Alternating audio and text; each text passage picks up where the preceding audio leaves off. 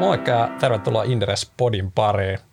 Olisi tänään teemana käydä läpi life science-sektoria, eli tähän kuuluu tämä terveysteknologia yhtiöitä sekä, sekä sitten lääkekehittäjiä. Ja me on täällä studiossa Antti et Antti, pari valjakko ja tuo toinen Antti tuossa, joka vastapäätä istuu, niin, niin tota, ehkä enemmän seuraa sektorin on vähän laajempi seuranta ja mulla on sitten muutama tuolta tuota, tuota, terveysteknologian puolta Ifor ja Nightingale. Sulla sitten lääkekehittäjää, ää, lääkekehittäjää laajemmin, laajemmin sitten sektoriin myös toki terveysteknologian mukana. Niin tervetuloa podin pariin. Meillä on tässä muutama teema, teema käsiteltävänä. Me tosiaan käytiin sektoriin läpi tuossa vuotisen sitten, missä puhuttiin toimialan sijoittamisesta ylipäänsä. Eli jos haluaa sellaisen katsauksen, että no mitä pitää miettiä tässä sektorilla, kun yhtiöitä katsoo vähän siitä, että minkälaisia riskejä tässä yhtiöiden mukana tulee ja näin, niin kannattaa käydä se läpi. Siellä puhutaan myös näistä viranomaishyväksynnistä pikkasen tarkemmin ja tällä kertaa tarkoitus ottaa tämmöinen pieni päivitys, että mitä tässä vuoden aikana on tapahtunut ja, ja sitten käydä läpi myös näitä meidän seurannan yhtiöiden kuulumisia. Eli, eli jos haluatte sen pohjan, äh, pohjan tähän podiin, niin suosittelen sitä vuoden takaisen podin kattomista. Eli podi numero 139 äh, meidän Inderes-podilta, eli, eli sieltä löytyy, jos haluaa katsoa. Kyllä vaan, ja se on aika kattava katsaus, että sitten, jotka haluavat lyhyemmän katsauksen, niin sitten voi mainita esimerkiksi tuon Inderes-päivän esityksen, mikä meillä oli toukokuussa, ja se löytyy, löytyy meidän sivuilta, eli siellä tuommoinen vähän tiiviimpi, tiiviimpi intro tähän aiheeseen ja teeman sijoituskeisseihin. Ja ehkä voi myös mainita tämän meidän tulevan Life Science-illan, eli, eli nythän me äänitetään tätä keskustelua täällä marraskuun mm. loppupuolella, mutta ulos, ulospodi tulee hieman myöhemmin. Mutta sitten tuossa joulukuun 11. päivä meillä on tällainen Life Science-ilta, missä on sitten yhtiöitä mukana ja myös, myös katsotaan sitten, tehdään tällaista vähän laajempaa katsausta myös, myös sen pohjalta. Eli tervetuloa katsomaan myös sitä. Kyllä. Eli nyt saatte meidän näkökulman yhtiöihin ja sitten saatte yhtiöltä vielä toisen, toisen näkökulman sitten ää, hetken päästä. Lähdetäänkö käymään päivän teemaa läpi. Eli ensin, ensin vähän toimialasta, mitä tässä on tapahtunut viimeisen vuoden aikana ja sitten yhtiökuulumiset läpi. Mutta mitäs, mitäs on life science-sektorilla tapahtunut? Vuosi on vierähtänyt ja markkinoilla on tapahtunut kaikenlaista. Mutta... Vuosi, on, vuosi on vierähtänyt jo. Varmaankin nämä niin kuin yleiset teemat on monen kertaa läpikäytyjä ja tuttuja, eli inflaatio on noussut, korot on noussut, ipot on hiljentynyt, mm. eli, eli karhumarkkinassa on, on täälläkin, täälläkin puolella menty, eli, eli no, osakekurssit on edelleen tässä, tässä syksyn, syksyn aikana ollut, ollut vähän paineessa. Hieman on elpymistä ainakin joissain tapauksissa nyt viime viikkoina näkynyt, näkynyt että osa, osa yhtiöistä ja kursseista on ainakin, ainakin pohjalta, pohjalta hieman noussut, mutta, mutta tota, karhumarkkinoilta vaikuttaa ainakin, ainakin minun silmin. Kyllä. Tästä, mehän ollaan tätä rahoitus, rahoitusympäristöä tarkasteltu neljännesvuosittain suunnilleen. Meillä, meillä tota, tulee katsauksia sieltä puolelta, eli, eli jos sitä, sitä puolta vähän katselisi, niin, niin sanotaan, että siellähän tämä niinku likviditeettiruiske, mikä oli koronan jälkeen, mm. niin näkyy näky niin kuin koko siinä, siinä rahoituspaketissa mm. globaalisti, mm. eli se nousi ja nyt, nyt sitten taas rahoitus, rahoituksen määrä on niin kuin kokonaisuutena laskenut – isoin vaikuttava se tekijä siellä on nämä fuusiot ja yrityskaupat. Ja, ja mm. niiden ne on tosi iso osa sitä alan ja bioteknologian kokonaisrahoitusta, niin jos se osa sitten siivotaan pois, niin se rahoitus oikeastaan näyttää siltä, että nyt ollaan palattu sinne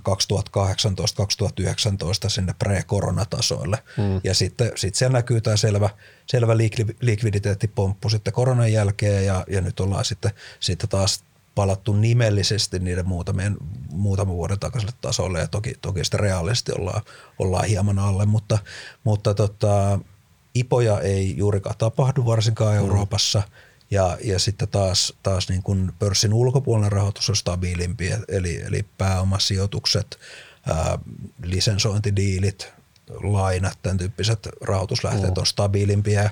Ne tietysti tuo sitten, sitten niin kuin pohjaa niille tuleville ipoille, kun ne sitten joskus, mm. joskus toivottavasti käynnistyy taas, niin kuitenkin se, se yritysjoukko on siellä, mistä niitä ipoista syntyy.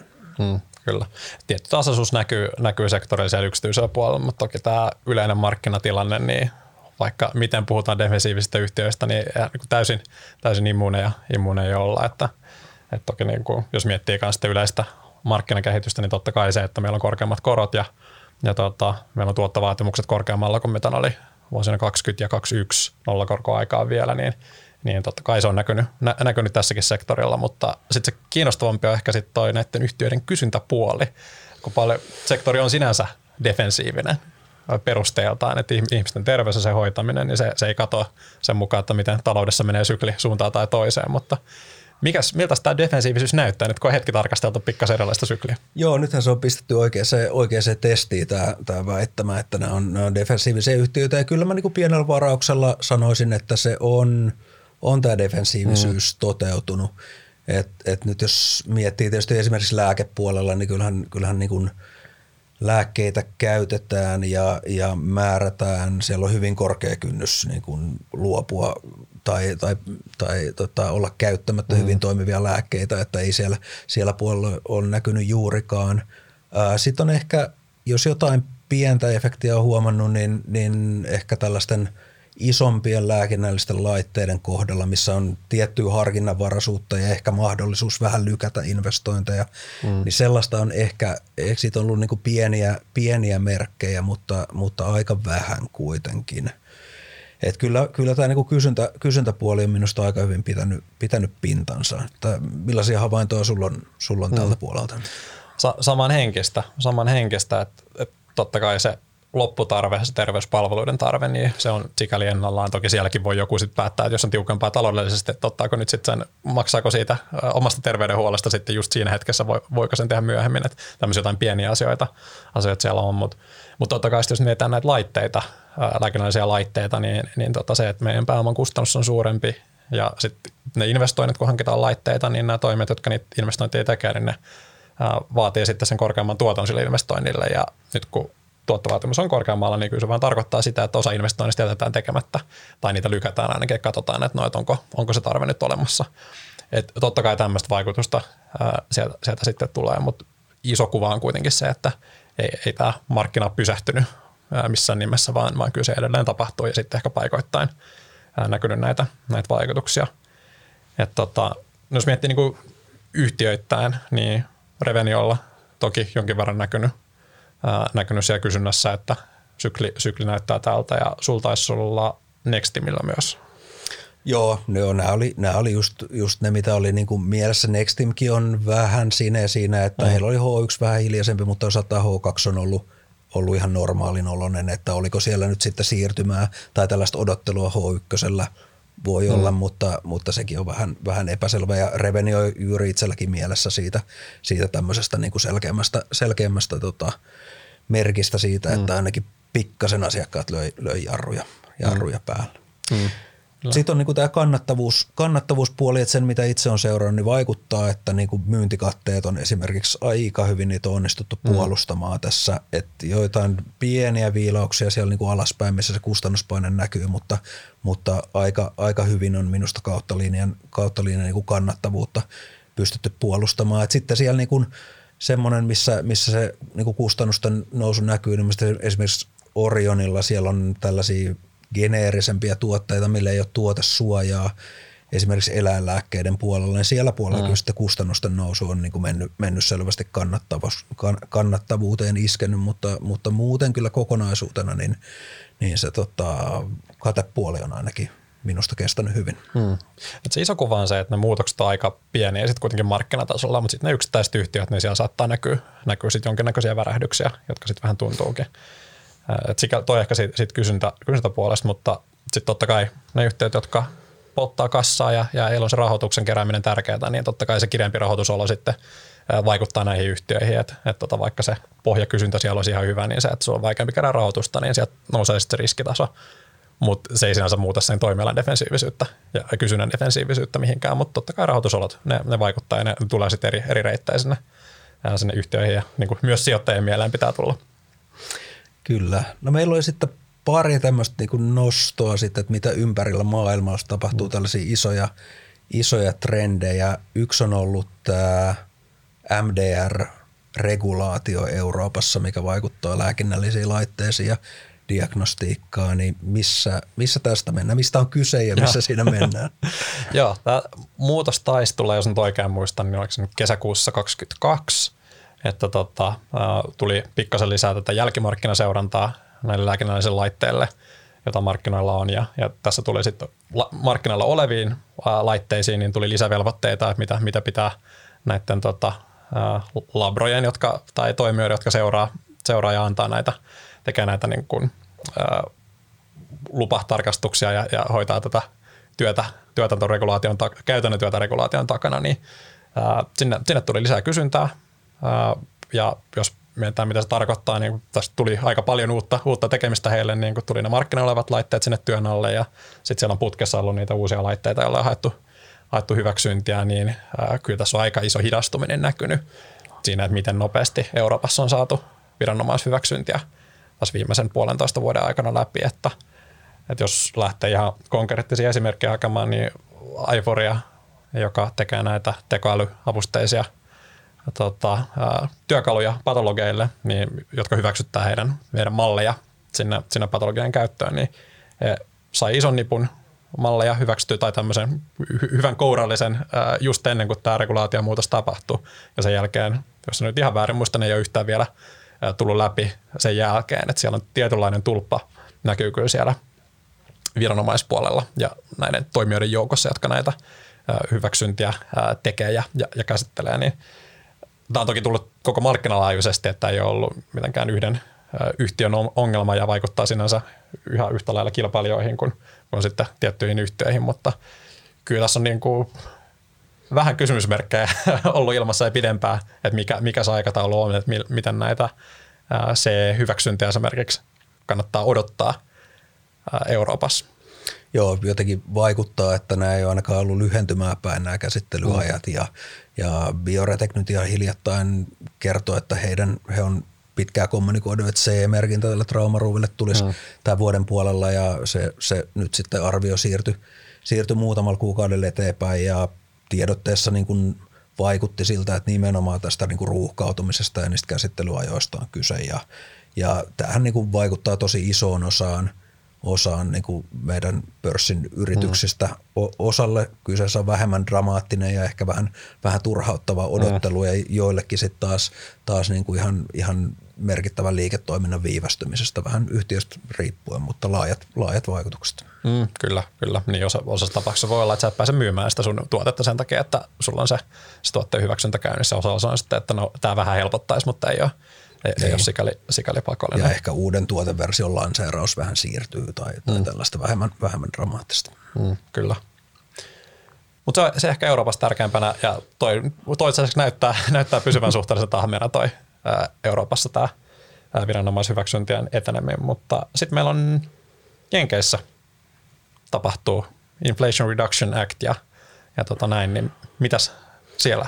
No joo, se on, se on niin kuin sillä puolella Atlanttia ollut sitten ehkä se, se isoin, isoin niin kuin alaan vaikuttava ö, asia. Eli viime, viime vuoden elokuussa tämä lainsäädäntö astui voimaan ja se niin kuin lyhyesti, lyhyesti sanottuna, niin se esimerkiksi ö, rajoittaa, rajoittaa noiden lääkeyhtiöiden hinnoittelu tilaa sitä, että kuinka paljon mm. niillä on mahdollisuuksia hinnoitella. Eli, eli sieltä Medicareilla tulee enemmän, enemmän valtaa lääkkeiden hinnoitteluun ja sitten myös, mm.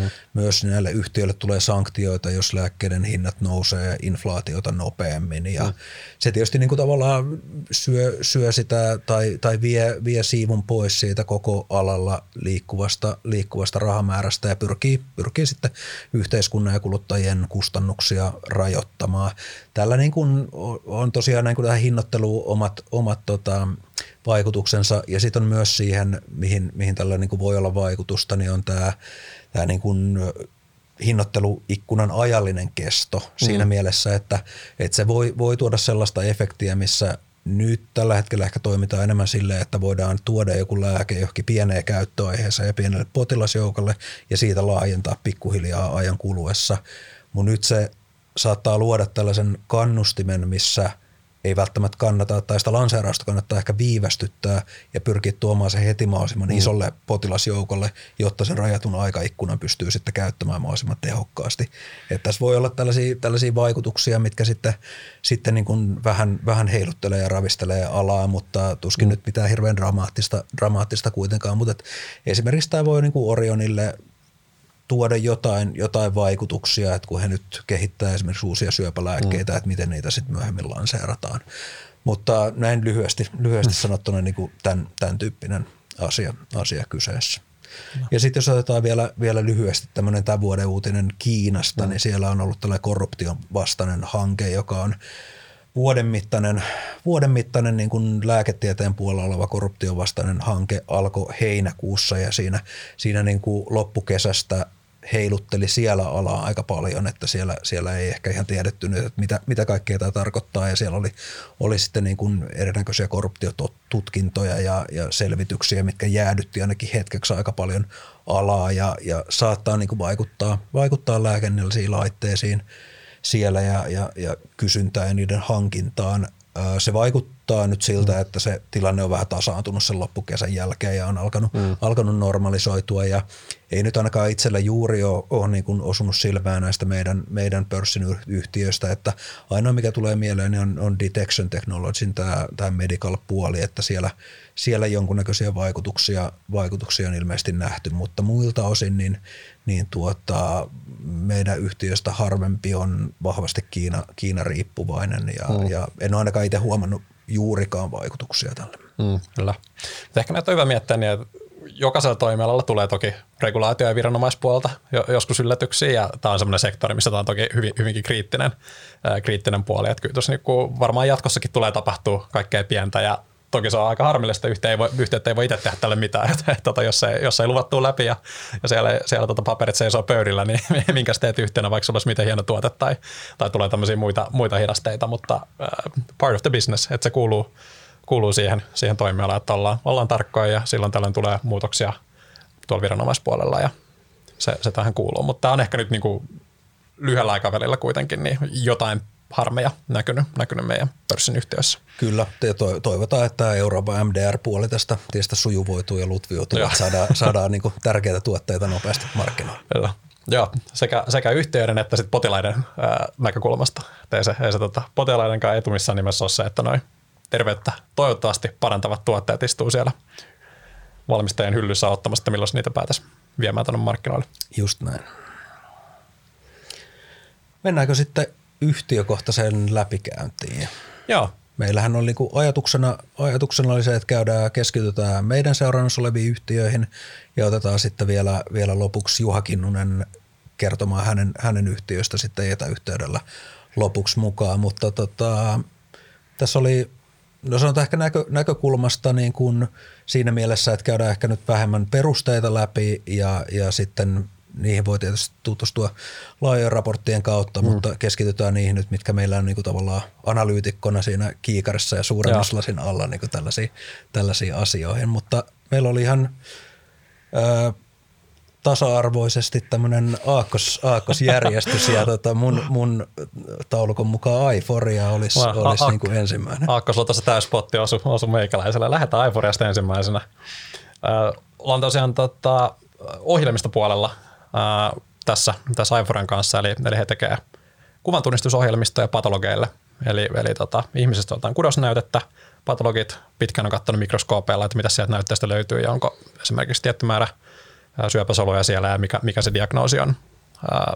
Ja tota, tässä sitten Aiforian ohjelmista laitetaan katsoa se kuva ja tunnistaa niitä samoja soluja sieltä ja laskemaan, että no, onko tässä nyt semmoinen määrä, että tämä kallistuu positiivisen diagnoosin vai, vai tota negatiivisen puolelle. Ja, ja tota, ajatus on, että tehtäisiin nopeammin tätä patologian työtä ja näyteanalyysiä tasalaatuisemmin ja, ja tota, näin. Eli, eli tuossa se iso kuva. Ja firmahan on niin kuin vielä varhaisessa kehitysvaiheessa, eli rahaa, rahaa kuluu, etupainotteisesti investoidaan ja he on nyt siirtymässä tuolta tutkimuspuolelta kliiniselle puolelle, eli tänne potilas, potilaskäyttöön, missä on isommat volyymit. Tuo on se, tuo on se yhtiön, yhtiön yleinen tarina, että missä mennään. Ja ää, mitä siellä nyt tapahtuu, niin, niin tosiaan he on voittanut kliinisellä puolella asiakkaita aika hyvin, ja, ja tota, niistä merkittävimpänä tuo Mayo Clinic, joka yksi sairaaloista on, on monta kertaa valittu maailman parhaaksi sairaalaksi. Saati, saivat referenssiksi heti, heti tuolta maailman kärjestä, ää, kärjestä tota, asiakkaan ja toki tullut myös muita voittoja Briteistä, National Health Servicein tämmöinen tietty alue ja, ja myös tota, Italiasta Veneton sairaanhoitopiiri muun muassa. Et jos miettii, tuota, markkinahan on niin kuin syntymässä vasta ja, ja tota, sikäli ei ole kovin pitkällä tekoälyn käyttöönotossa tuolla kliinisessä diagnostiikassa, mutta se mitä tässä on nyt nähnyt yhtiöltä, niin näyttää, näyttää hyvältä. Toi heidän tuotteen kilpailukykyä on onnistunut voittaa asiakkaita ja, ja ainakin tässä varhaisen vaiheen kilpailussa niin näyttää hyvältä ja ja tota, tässä niin kuin nyt, jos tuo momentum jatkuu, niin tässä on ihan hyvät edellytykset, että he ottaa tästä markkinasta ihan, ihan niin kuin merkittävän palan ja voi, voi kasvaa huomattavaan koko luokkaan tässä, että se mikä pyörii itsellä mielen päällä tosiaan, että tietty usko siihen yhtiön teknologiaan ja tekemiseen löytyy, että he itse pystyy, pystyy siellä markkinassa toimimaan ja voittamaan asiakkaita ja, ja myös ajamaan niitä asiakkaita eteenpäin. Sitten on se kysymys, että no miten nopeasti kaikki tapahtuu ja, ja tota, kuinka nopeita ne iPhoneen asiakkaat on ottamaan käyttöön sitä ohjelmistoa ja laajentaa sitä käyttöä. Että saatat, sulla on aina joku tietty käyttötarkoitus, minkälainen kuvantunnistusmalli tarvitaan johonkin tiettyjen solujen tunnistamiseen että näytteestä, ja sitten tarvitsee seuraavan mallin seuraavanlaiseen näytteeseen ja soluihin ja, ja näin poispäin. Näitä, näitä tarvii tuoda sinne käyttöön aika monta ja, ja tässä prosessissa kestää ja, ja toki kun puhutaan potilastyöstä, niin sitten ollaan myös hyvin tarkkoja siitä, että se laatu, laatu säilyy siinä. Että tässä on tietty elementti, mikä ei ole yhtiön omassa käsissä, eli se, että miten nopeasti siellä heidän asiakkaissa tässä, tässä päästään etenemään. Tässä on niin mielikuva on se, että sitä Mayo-klinikkiäkin on ajettu sisään pitkään ja siellä on, integroidaan ilmeisesti siihen niin kuin näytevirtoihin ja järjestelmistä. Ja mielikuva on se, että sitten kun sinne kerran pääsee sisään, niin siinä ollaan niin kuin hyvin lähellä sitä asiakasta ja integroituneena ja että sieltä on niin kuin vaikea tulla syrjäytetyksi, niin missä just määrin näin. tämä sun mielestä pitää paikkansa? Kyllä mä näen se just, just näin, että se, se että iPhonehan on nyt Mayo Clinicillä kliinisessä käytössä, eli, eli siellä on yksi malli ainakin livenä pyörimässä, millä, millä tehdään potilasdiagnostiikkaa ja se tarkoittaa sen, että se heidän ohjelmisto, että se on laitettu kiinni sinne laboratorion työvirtaan ja se on kaikki tietoturvapuolet ja muut on, on käyty läpi niin, että he, he tota, heidät on pysty laittaa sinne. Ja tästä eteenpäin voisi ajatella, että no nyt se on, se on sit sitä, että laajennetaan mallia toisensa perään – Toisaalta se, mitä me tiedetään se, että nyt on se, että, että ei siellä niin kuin hirveällä ryminällä ole toisaalta tullut isoa määrää malleja käyttöön, vaan, vaan tota, se on, se on lähtenyt siitä yhdestä ja, ja hiljalleen laajennetaan. Et, et vaikka siellä ollaan tosi ytimessä, niin sitten se tahti, miten edetään ja laajen, laajennetaan siinä, siinä ää, patolo, patologian laboratorion näytevirroissa, niin se on tosi vaikea tässä kohtaa vielä sanoa. Ei ole vielä semmoista selkeää näyttöä, että no mikä se tahti siinä olisi alalle tyypillisen konservatiivisesti siis edetään askeleita. Kyllä, just, just näin.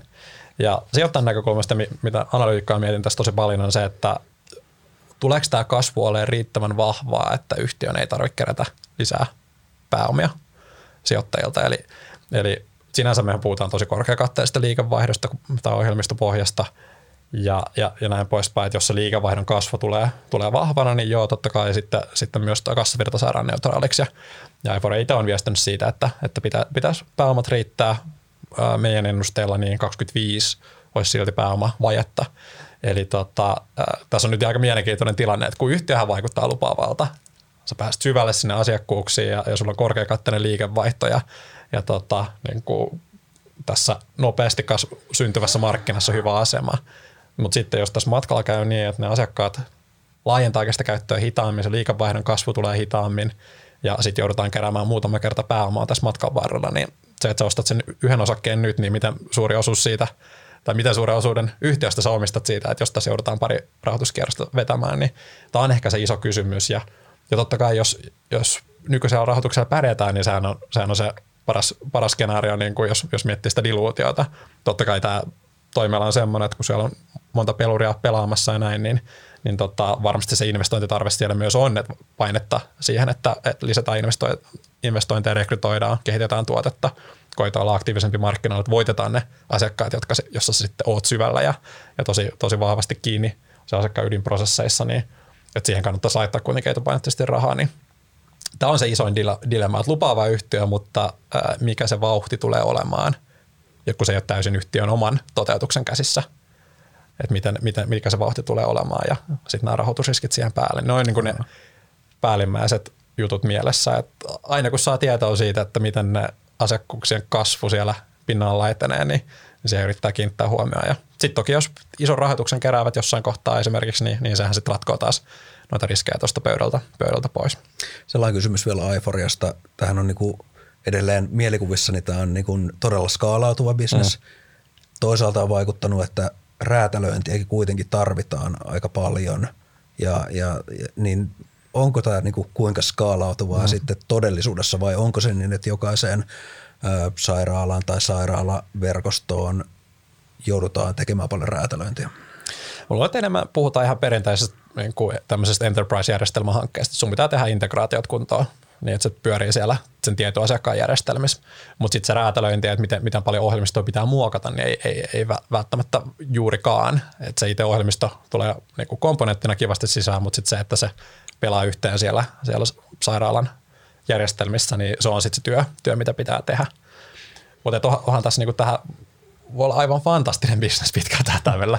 Ja, se, ja sehän tässä, tässä kiinnostaa, kun sulla on tämä tosi vahva asiakaspito ja sitten että yksittäinen asiakas voi, voi olla niin kuin vähintään useiden miljoonia euroja vuositason laskutuksen potentiaali, jopa niin kuin kaksi numeroinen määrä miljoonia euroja, yli, yli 10 miljoonaa vuodessa, jos on oikein iso asiakas.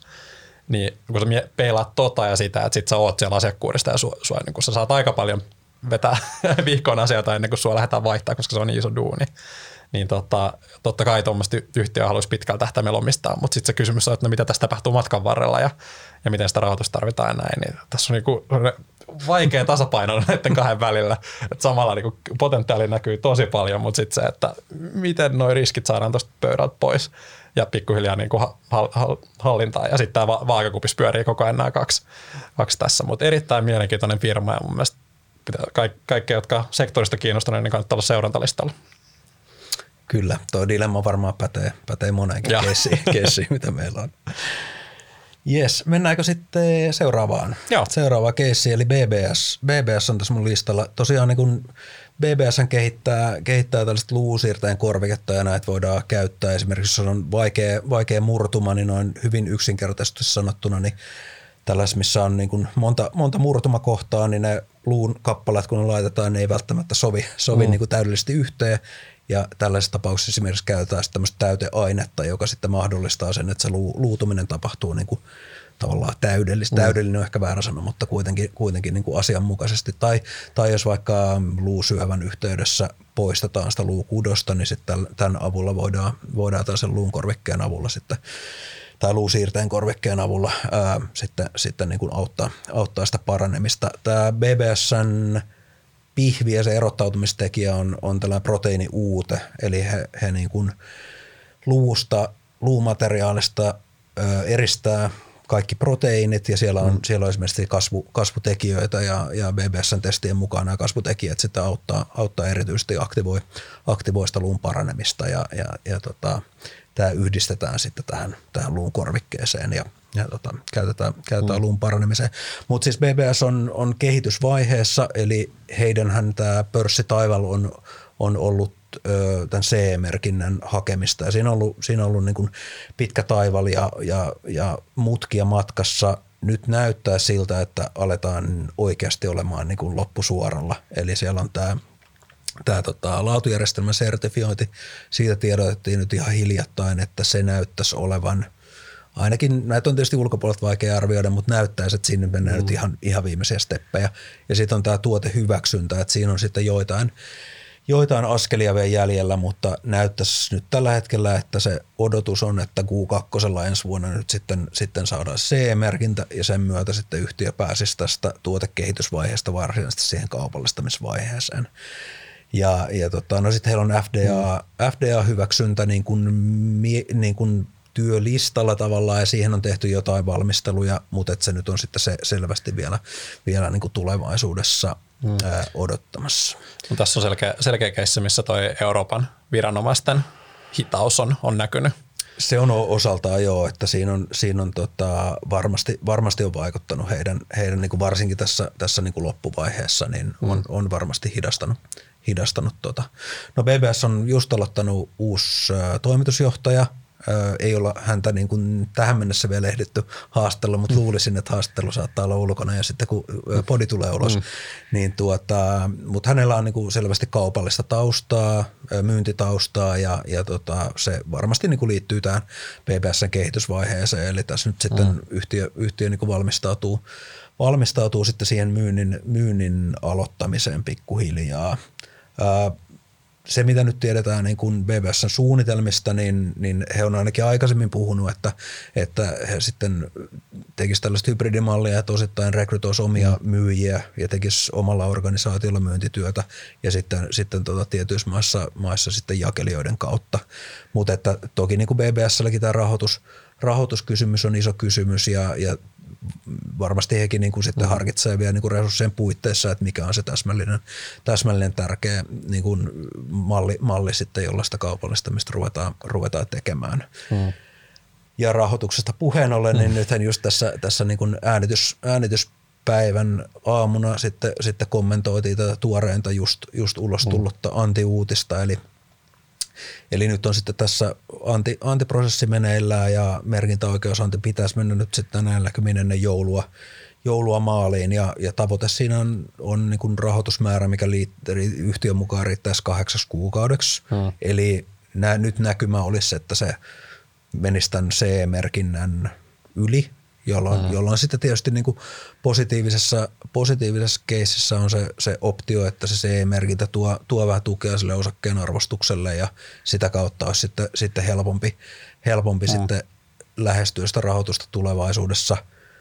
Sitten rahoituksesta nyt voi sanoa sen verran, että, että vaikuttaisi selvältä, että jos ei nyt jotain tällaista teollista sopimusta tuu, niin – seuraava anti on jo sitten ensi vuonna näköpiirissä ja sitten siitä, siitä eteenpäin, niin, niin sitten tietysti näkyvyys ei ole kauhean hyvä, mutta, mm. mutta kuitenkin ne perusoletukset on niin kuin tämän tyyppisessä tuotteessa aina, että se lähtee pienen mittakaavan testauksesta ensin liikkeelle. Mm. Tehdään valikoiduissa kohteissa ensin vähän, vähän valikoidut tällaiset kollit tai key opinion leaderit, minkä kanssa yhtiö niin tekee yhteistyötä, niin tekee ehkä ensimmäisiä testejä ja mm. siitä pikkuhiljaa kun alkaa kokemusta, kokemusta kertyä, niin käyttö, käyttö laajenee, että, että siinä mielessä sitten meidän ennusteissa taitaa voitollisuus olla vuonna 2027, että mikä nyt mm. sitten suunnilleen kertoo, kertoo siitä, että, että alalle tyypillisesti niin, niin lähdetään, lähdetään pienestä liikkeelle. Ja tämähän on niin kuin poikkeava tuote siitä, mm. mitä markkinoilla on se voi olla hyvässä tai pahassa, että se voi olla niin kuin semmoinen erottautumistekijä ja, ja kun kokemusta kertyy, jos se, jos se tuote osoittautuu erityisen, erityisen hyväksi ja tehokkaaksi, niin se voi olla niin kuin iso, iso voimavara BBSlle. Sitten siinä voi myös olla mahdollista, että siihen liittyy varovaisuutta entistä mm. enemmän sitten tällaiseen uuden tyyppiseen tuotteeseen ja, ja, ja näin, mutta se mm. jää nähtäväksi. Mm. Eli siis summattuna niin, niin tota, riski, riskikerrointa paljon ja Toki osake on myös, myös niin kuin hyvin edullinen tällä mm. hetkellä, että, että varmasti niin kuin volatiliteetti on odotettavissa ja siihen, siihen niin kuin potentiaaliin nähden ää, on, on tietysti osake on halpa, mutta siinä on toki pitkä matka rahoituksellisesti ja myynnillisesti mm. sit sitä potentiaalia ja sen realisoitumista kohti. Kyllä, niin varmaan tässäkin se nimenomaan se CE-merkintä, sen hyväksyntä, se on yksi aika selkeä, selkeä triggeri, millä saadaan riskiä pois. Ja, ja sitten sen yhteydessä se rahoituskin tulee, tulee taas uudestaan relevantiksi. Silloin, niin kuin näissä yhtiöissä usein on se, että on iso kysymys, että minkälaista asemista sä keräät rahoitusta. Ja jos sä oot hyvissä asemissa, niin sitten nykyomistajalle toki diluutio on yleensä pienempi, koska sun valuaatio on, on sitten pikkasen parempi. Ja sitten toisaalta, jos sulla on tullut jotain pettymyksiä, niin se ottaa luottamus on heikko, niin sitten tämä on vähän niin kuin itseään toteuttava ää, niin kuin ennuste toi osakekurssi, että jos, jos, jos sentimentti on huono, markkinoiden luottamus on heikko, niin sitten se rahan kerääminen on vaikeampaa, kun sitten taas jos tulee hyvää uutista ja osakekurssi on vahvempi, niin sitten se diluutio on myös pienempi, jolloin se osittain se osakekurssi on käyvän arvon ajuri tässä, koska se vaikuttaa siihen, että miten paljon sitä, millaisella diluutioista rahoitusta saa. Mutta tässä toki se CE-merkintä, se nyt siintää tuolla, tuolla horisontissa, eli, eli sitten jos miettii tämän nykyisen merkintäoikeusannin yli sitä tilannetta, niin, niin tota siellä on sitten tietty, tietty positiivinen triggeri. Ja sen jälkeen sitten toki se, mistä se raha lopulta tehdään, niin se, että mennään markkinoille ja, ja vähän pidempi tie siellä, mutta kiinnostavia vaiheita BBSlläkin. Kyllä, kyllä. Hyvä, hypätään, hypätään sitten tota, Mulla on itse asiassa biohit, mutta jos mä hyppään kuitenkin bioretekkiin, koska nyt puhutaan samasta ja, asiasta ja luvun paranemisesta, ja, niin ja. otetaan, tota, poiketaan järjestyksestä sen verran. Tosiaan Bioretek, heillä on tämä aktiiva tuoteperhe, joka on näistä, näistä biopolymeereistä tehtyjä implantteja, myös esimerkiksi murtumien korjaukseen ja pehmytkudosvaurioiden korjaamiseen. Bioretek on niin pitkä linja yhtiö, heillä on ollut, ollut myyntiä karkeasti 15 vuotta, mutta toisaalta se myynti on vielä varsin alhaisella tasolla niin kuin absoluuttisesti. Meidän ennusteet on siellä neljän miljoonan tienoilla, tienoilla tänä vuonna. Ää, ja, ja siellä niin kuin aktivatuoteperheessä on kilpailua mm. paljon, mutta tämä niin kuin historia ei kerro niin kuin bioretekistä tavallaan mm. keissinä kovinkaan paljon. Mm. Et siellähän on nyt sitten tänä vuonna tämä metallinen biohajoava traumaruuvi eli Remeos tuoteperheen mm. ensimmäinen tuote, tuote sai niin kuin FDA-hyväksynnän keväällä ja se on nyt sitten Yhdysvaltojen markkinoilla ensimmäinen biohajoava metallinen tuote mm. ylipäätään. Ja he pääsevät niin siellä nyt sitten, sitten tällaista tavallaan niin kuin kokonaan uutta tuotekategoriaa sitten viemään eteenpäin. Euroopassa mm. näitä on ollut ää, ää, ja, ja on, on myynnissä joitain, joitain tuotteita, mutta Bioretek pääsee, pääsee niin kuin avaamaan, avaamaan peliä peliä Yhdysvalloissa ja, ja tota, siellä on jakelukumppani valittu hiljattain. Siellä nyt on u, ihan uusimpia tietoja, on, on he kertoi näitä yhteistyösairaaloita, millä, millä mm. ne niin kuin lähtee, lähtee liikkeelle tekemään tätä kontrolloitua launchia. Siellä on, siellä on sellaisia nimiä, mitkä ei niin kuin ainakaan instituutioina ja sairaaloina jätä toimimisen varaa, eli puhutaan ihan, ihan niin kuin maailman, maailman parhaista parhaista sairaaloista, missä, missä sitten on löytynyt, löytynyt yhteistyölääkäreitä mm. sitten, sitten aloittamaan. Mm. Mutta tota, joo, tässäkin tosiaan tämä ruuvi on hyväksytty vain yhden tyyppiseen leikkaukseen, eli mm. niille, niille katsojista, ketkä katsoo videon kautta, mm. niin, niin meillä on tässä nilkan sisäpuolella tämä patti, mm. mikä on nimeltään sisempi kehräsluu, niin sen, sen murtuman kiinnitykseen mm. ainoastaan voi käyttää tätä ruuvia niin kuin luvallisesti – mutta että tästä nyt sitten Bioretek on jo ensi vuonna maininnut, että he odottaa uusia käyttöaiheita, eli mm. sit sitä voisi luvallisesti käyttää muuallakin. Ja, ja toki niin kuin al- alkuun tässäkin lähdetään pienestä valikoidusta sairaalasta liikkeelle, mutta jos tämä kasvupolku niin kuin näyt, menee sillä tavalla, kun yhtiö tavoittelee, niin siinä pikkuhiljaa sitten näissä, näiden senttereiden sisällä käyttö laajenee, mm. tulee uusia, uusia sairaaloita. Tämä jakelija toimii kaikissa, kaikissa osavaltioissa, joka, joka tässä bioretin kanssa toimii. Ja, ja sitten niin kuin 2025, 2026, 2027 pitäisi tulla, tulla niin kuin uusia tuotteita tähän tuoteperheeseen. Ja nämä on kaikki niin kuin, ne on synergistisiä tuotteita sillä tavalla, että ne ei ole pelkästään rinnakkainen tuote, vaan niitä voidaan sitten käyttää että ruuvin kanssa yhdessä. Mm. Ja ne tavallaan ne käyttömahdollisuudet myös tälle ruuville sitten laajenee aina joka kerta, kun tulee, tulee niin kuin uusi, uusi tuote. Ensin toimitaan mm. tuolla jala ja, jala ja nilkan alueella ja sieltä sitten – sitten ehkä myöhemmin, myöhemmin sitten tänne, tänne tota niin kuin käsiin, olkapäihin, ehkä, ehkä ranteeseen. Hmm. Niin, niin tällaisella, tällaisella ja sitten vielä pidemmän tähtäimen suunnitelmissa on sitten näitä komposiitti, komposiittimateriaaleja, esimerkiksi selkärangan, selkärangan hmm. tota, leikkauksia, mutta ne on sitten kauempana tulevaisuudessa. Mutta tässä ollaan niinku uuden, hmm. uuden ö, äärellä. Periaatteessa meidän mielestä niinku palikat on kasassa, rahoitus on kohtalaisen hyvällä, hyvällä tolalla – siellä on, siellä on tota, nyt uusi tuote, uudet markkinat, missä ainakin periaatteessa mm. on tilaa, että et nyt sitten jännityksellä seurataan, että miten se markkina lähtee muodostumaan, muodostumaan. Ja ehkä niin kuin bioretekkiä tuntemattomille, niin se ajatus siis on, on se, että nyt nämä metalliset biohajoavat ruuvit, niin ne kantaa enemmän kuormaa kuin nämä, nämä biopolymeerit, eli niitä voi käyttää useimmissa kohteissa – ja, ja sitten toisaalta ne tosiaan biohajoaa, eli niitä ei tarvi, tarvi leikkauksella poistaa. Suunnilleen mm. neljäsosa näistä titaaniimplanteista leikataan pois, niin sitten siinä tietenkin säästää hirveästi kustannuksia potilaalta, poistuu kipua, leikkausriski, tulehdusriski, Ää, niin tota, siinä on niin potilaalle ja, ja yhteiskunnalle ja terveydenhuoltojärjestelmälle niin kuin paperilla loistava keissi mm. ja nyt nähdään sitten, että miten se menee niin kuin käytännössä eteenpäin. Mm, kyllä. Niin, tässä on niin kuin selkeä logiikka, miksi sitä tuotetta tuolla käytettäisiin. On tietylle käyttöaiheella ja tietylle tuot, tuottajalle se lupa, lupakunnossa. Ja nyt sitten lähdetään laajentamaan sitä tuoteportfolioa ja, ja sitten viemään sitä, niitä tuotteita pikkuhiljaa sinne markkinaan. Et tässäkin toki matkaa on vielä, ja, ja se, se, että vaikka se lupa, lupa on tullut, niin tässä, tässä nyt vasta sitten rakennetaan sitä, sitä kaupallista puolta. Mutta toki tässä on niinku tosi kiinnostava vaihe myös se, että kun ollaan siellä markkinoilla ja nyt päästään, päästään myymään, niin se, että mitkä ne reaktiot on ja miten nopeasti halutaan edetä ja, ja kuinka, kuinka moni niin kuin innostuu, innostuu siitä ja, ja, ja kaikki tämä, niin, niin tota, kiinnostava.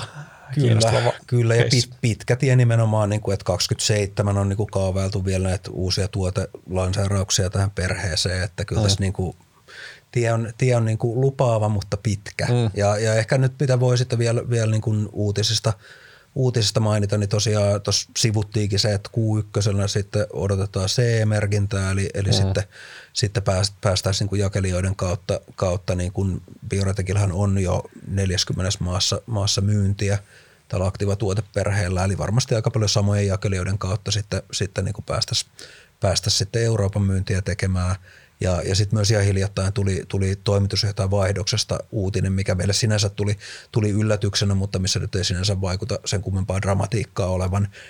Jos, jos spekuloi, niin voi, voi niin kuin liittyä esimerkiksi siihen, että kun tämä USA-paino, painoarvo ed- entisestään nousee, niin halutaanko sinne esimerkiksi sellaista henkilöä, joka sitten, sitten toimii hyvin paljon sieltä tai muuttaa sinne tai on sieltä kotoisin, niin – saattaa olla tämän tyyppisiäkin asioita, asioita siellä, mutta, mutta Timo Lehtonen jatkaa, jatkaa yhtiössä edelleen ja, ja tota, siinä mielessä niin kuin jatkuvuutta, jatkuvuutta on, niin tämmöisiä hommia bioretekistä. Kyllä. Ja kuulijalle vielä, vielä huomiona, niin, niin tota, tämä nimenomaan uusi tuoteperhe on nyt se, millä vedetään se liikevaihto semmoiseen volyymiin, että, että tota, kassavirta kääntyisi positiiviseksi taas se tavoite joo, ainakin. Joo, yhtiön, yhtiön tavoite on kassavirta positiivisuus 2026 ja, ja tota, nyt en ihan täsmällisiä myynti, myyntitavoitteita muista, mutta ne on, ne on kunnianhimoiset. Mm. He odottaa kyllä vahvaa, tosi vahvaa kasvua sieltä ja, ja tuota, markkinoita kyllä on valloitettavaksi siellä. Mm, kyllä. Hyvä, ehkä nyt otetaan sitten se bio, biohiti, jonka tuossa tota, siir, siirtelin, siirtelin tota uuteen järjestykseen. Mutta tosiaan biohitin, biohitin seurantahan meillä alkoi alko, tota, kesällä, kesäkuun lopussa ja, ja tota, biohithan on keskittynyt näihin maha- ja suolikanavan diagnostiikkaan ja sitten heillä on myös nämä, nämä asetium, asetium-tuotteet sitten siinä, siinä rinnalla. Äh, ja Biohitin ehkä se kärkituote on tämä Gastropanel, tällainen testi, missä on neljä, neljän testin kokonaisuus. Ja, ja tuota, tämä on ollut markkinoilla pitkään, mutta nyt sitten, sitten tätä tuoteportfoliota tietysti uudistetaan koko mm. ajan tuotekehityksen kautta ja nyt on tullut tämä, tämä sormenpääveritesti sitten, sitten tästä Gastropanelista, joka on tällainen pikatestiversio ja, ja tämä normaali Gastropanelin tulokset kestää muutaman tunnin, niin, niin Gastropanel tulee sitten siinä, siinä niin kuin 20 minuutissa sitten, sitten ilman semmoista niin kuin las, raskasta laboratorio, laboratorioprosessia. Ja tässä on ollut niin kuin toimitus, toimitusketjuhaasteita sen tämän pikatestin lanseerauksen kanssa aiemmin, mutta se nyt vaikuttaa, että niistä ollaan päästy, mm. päästy eteenpäin ja, ja nyt sitten tällä, tällä uudella tuotteella ja, ja myös koko, koko tuoteperheellä niin kuin päästään, päästään rakentamaan kasvua – Ää, näkyvyyshän biohitin suhteen on aika, aika vähäinen. Et, et mm. Siinäkin niinku tavallaan meidän ajatukset aika paljon lähtee siitä, että mitkä on jo toteutuneita lukuja ja mitä, mitä ne kertoo meille.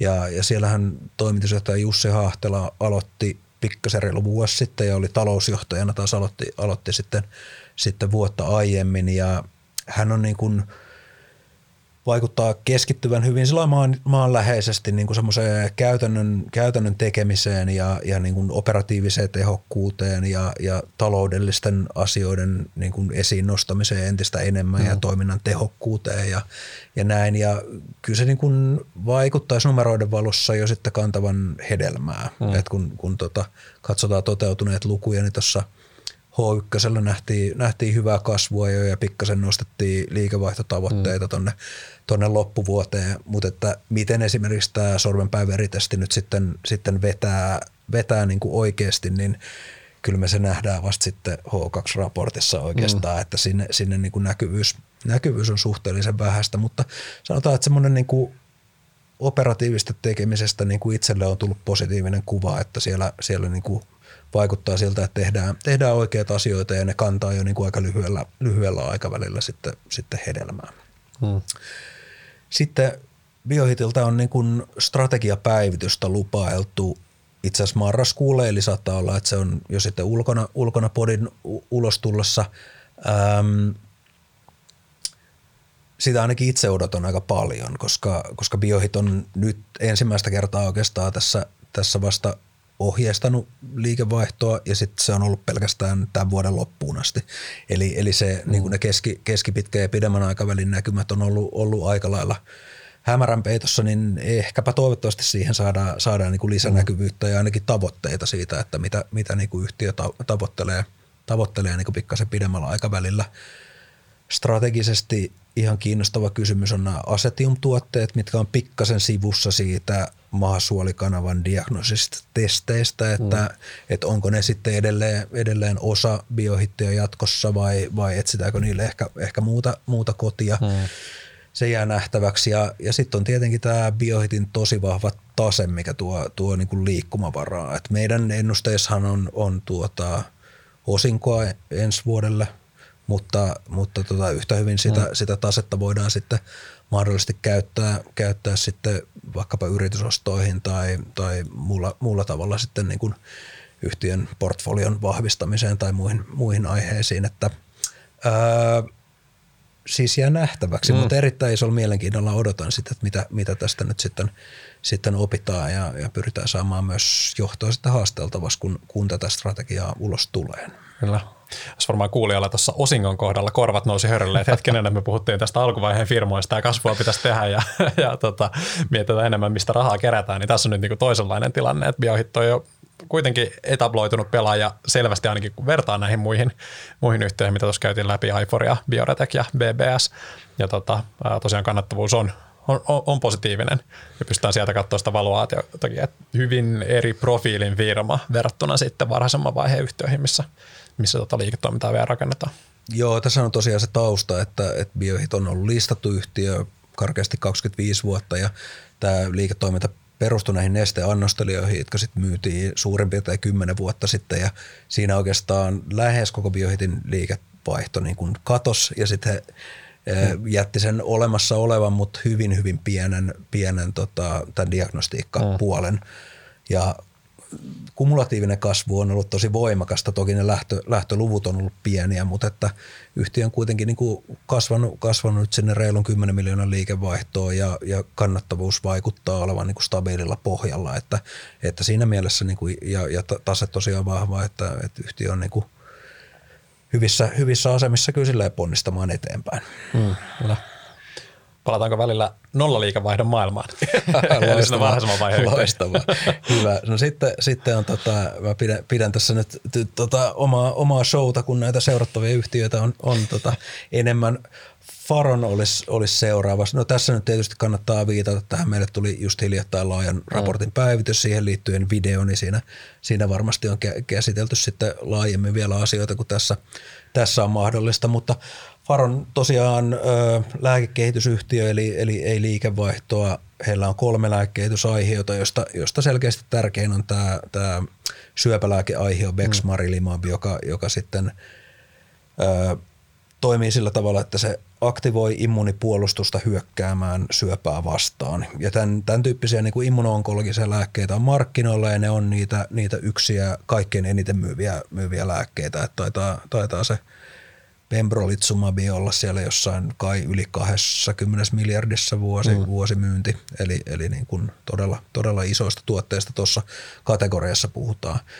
Ähm, tosiaan nyt oleellisempana on tämä verisyöpätutkimus BEXMAP, jonka vaihe yksi on nyt ihan, ihan loppumassa. Siellä ollaan niin kuin viimeisiä viimeisiä potilaita on, on nyt hiljattain rekrytoitu ja varmaan tuloksia tästä ykkösvaiheen lopusta saadaan varmaan joulukuussa vielä. Mm vielä ja sitten samaan aikaan niin tämä, vaihe kaksi on nyt, nyt alkamassa. Et yhtiö selvästi pistää nyt ne käytettävissä olevat panokset nyt tähän, tähän verisyöpiin ja, ja Bexmabiin. Mm. Ja, ja tota, siellä on sitten se myelodysplastinen syndrooma ja siellä, siellä tietty potilasjoukko, joka nyt sitten, sitten tätä vaiheen yksi perusteella näyttää siltä kaikkein lupaavimmalta, eli sillä, sillä nyt niin kuin mennään, mennään nopeasti ja, ja tämä, tämä niin kuin verisyöpä tutkimusta pystyy edistämään kohtalaisen ripeästi. Mm. ripeästi, että kun ne vasteet on sitten aika helposti luettavissa verinäytteestä sitten, sitten suoraan ja, ja tota, tota, tota, mahdollisesti sitten ensimmäisiä tuloksia tästä vaiheesta kaksi saadaan, saadaan ehkä siellä kevään, kesän aikana ja sitten, sitten enemmän. Jo Faron on, on ainakin noissa esityksissä, esityksissä väläytelystä Q3 ensi vuonna, että silloin saattaisi olla jo sitten joku vähän, vähän niin kuin täydempi datapaketti sitten valmis, valmis. Ja heillä on tavoitteena hakea sitten myyntilupaa tälle Bexille vuonna 2025 ja mahdollisesti kaupallistaminen sitten mm. pääsisi ehkä 2026 sitten, sitten varsinaisesti käyntiin.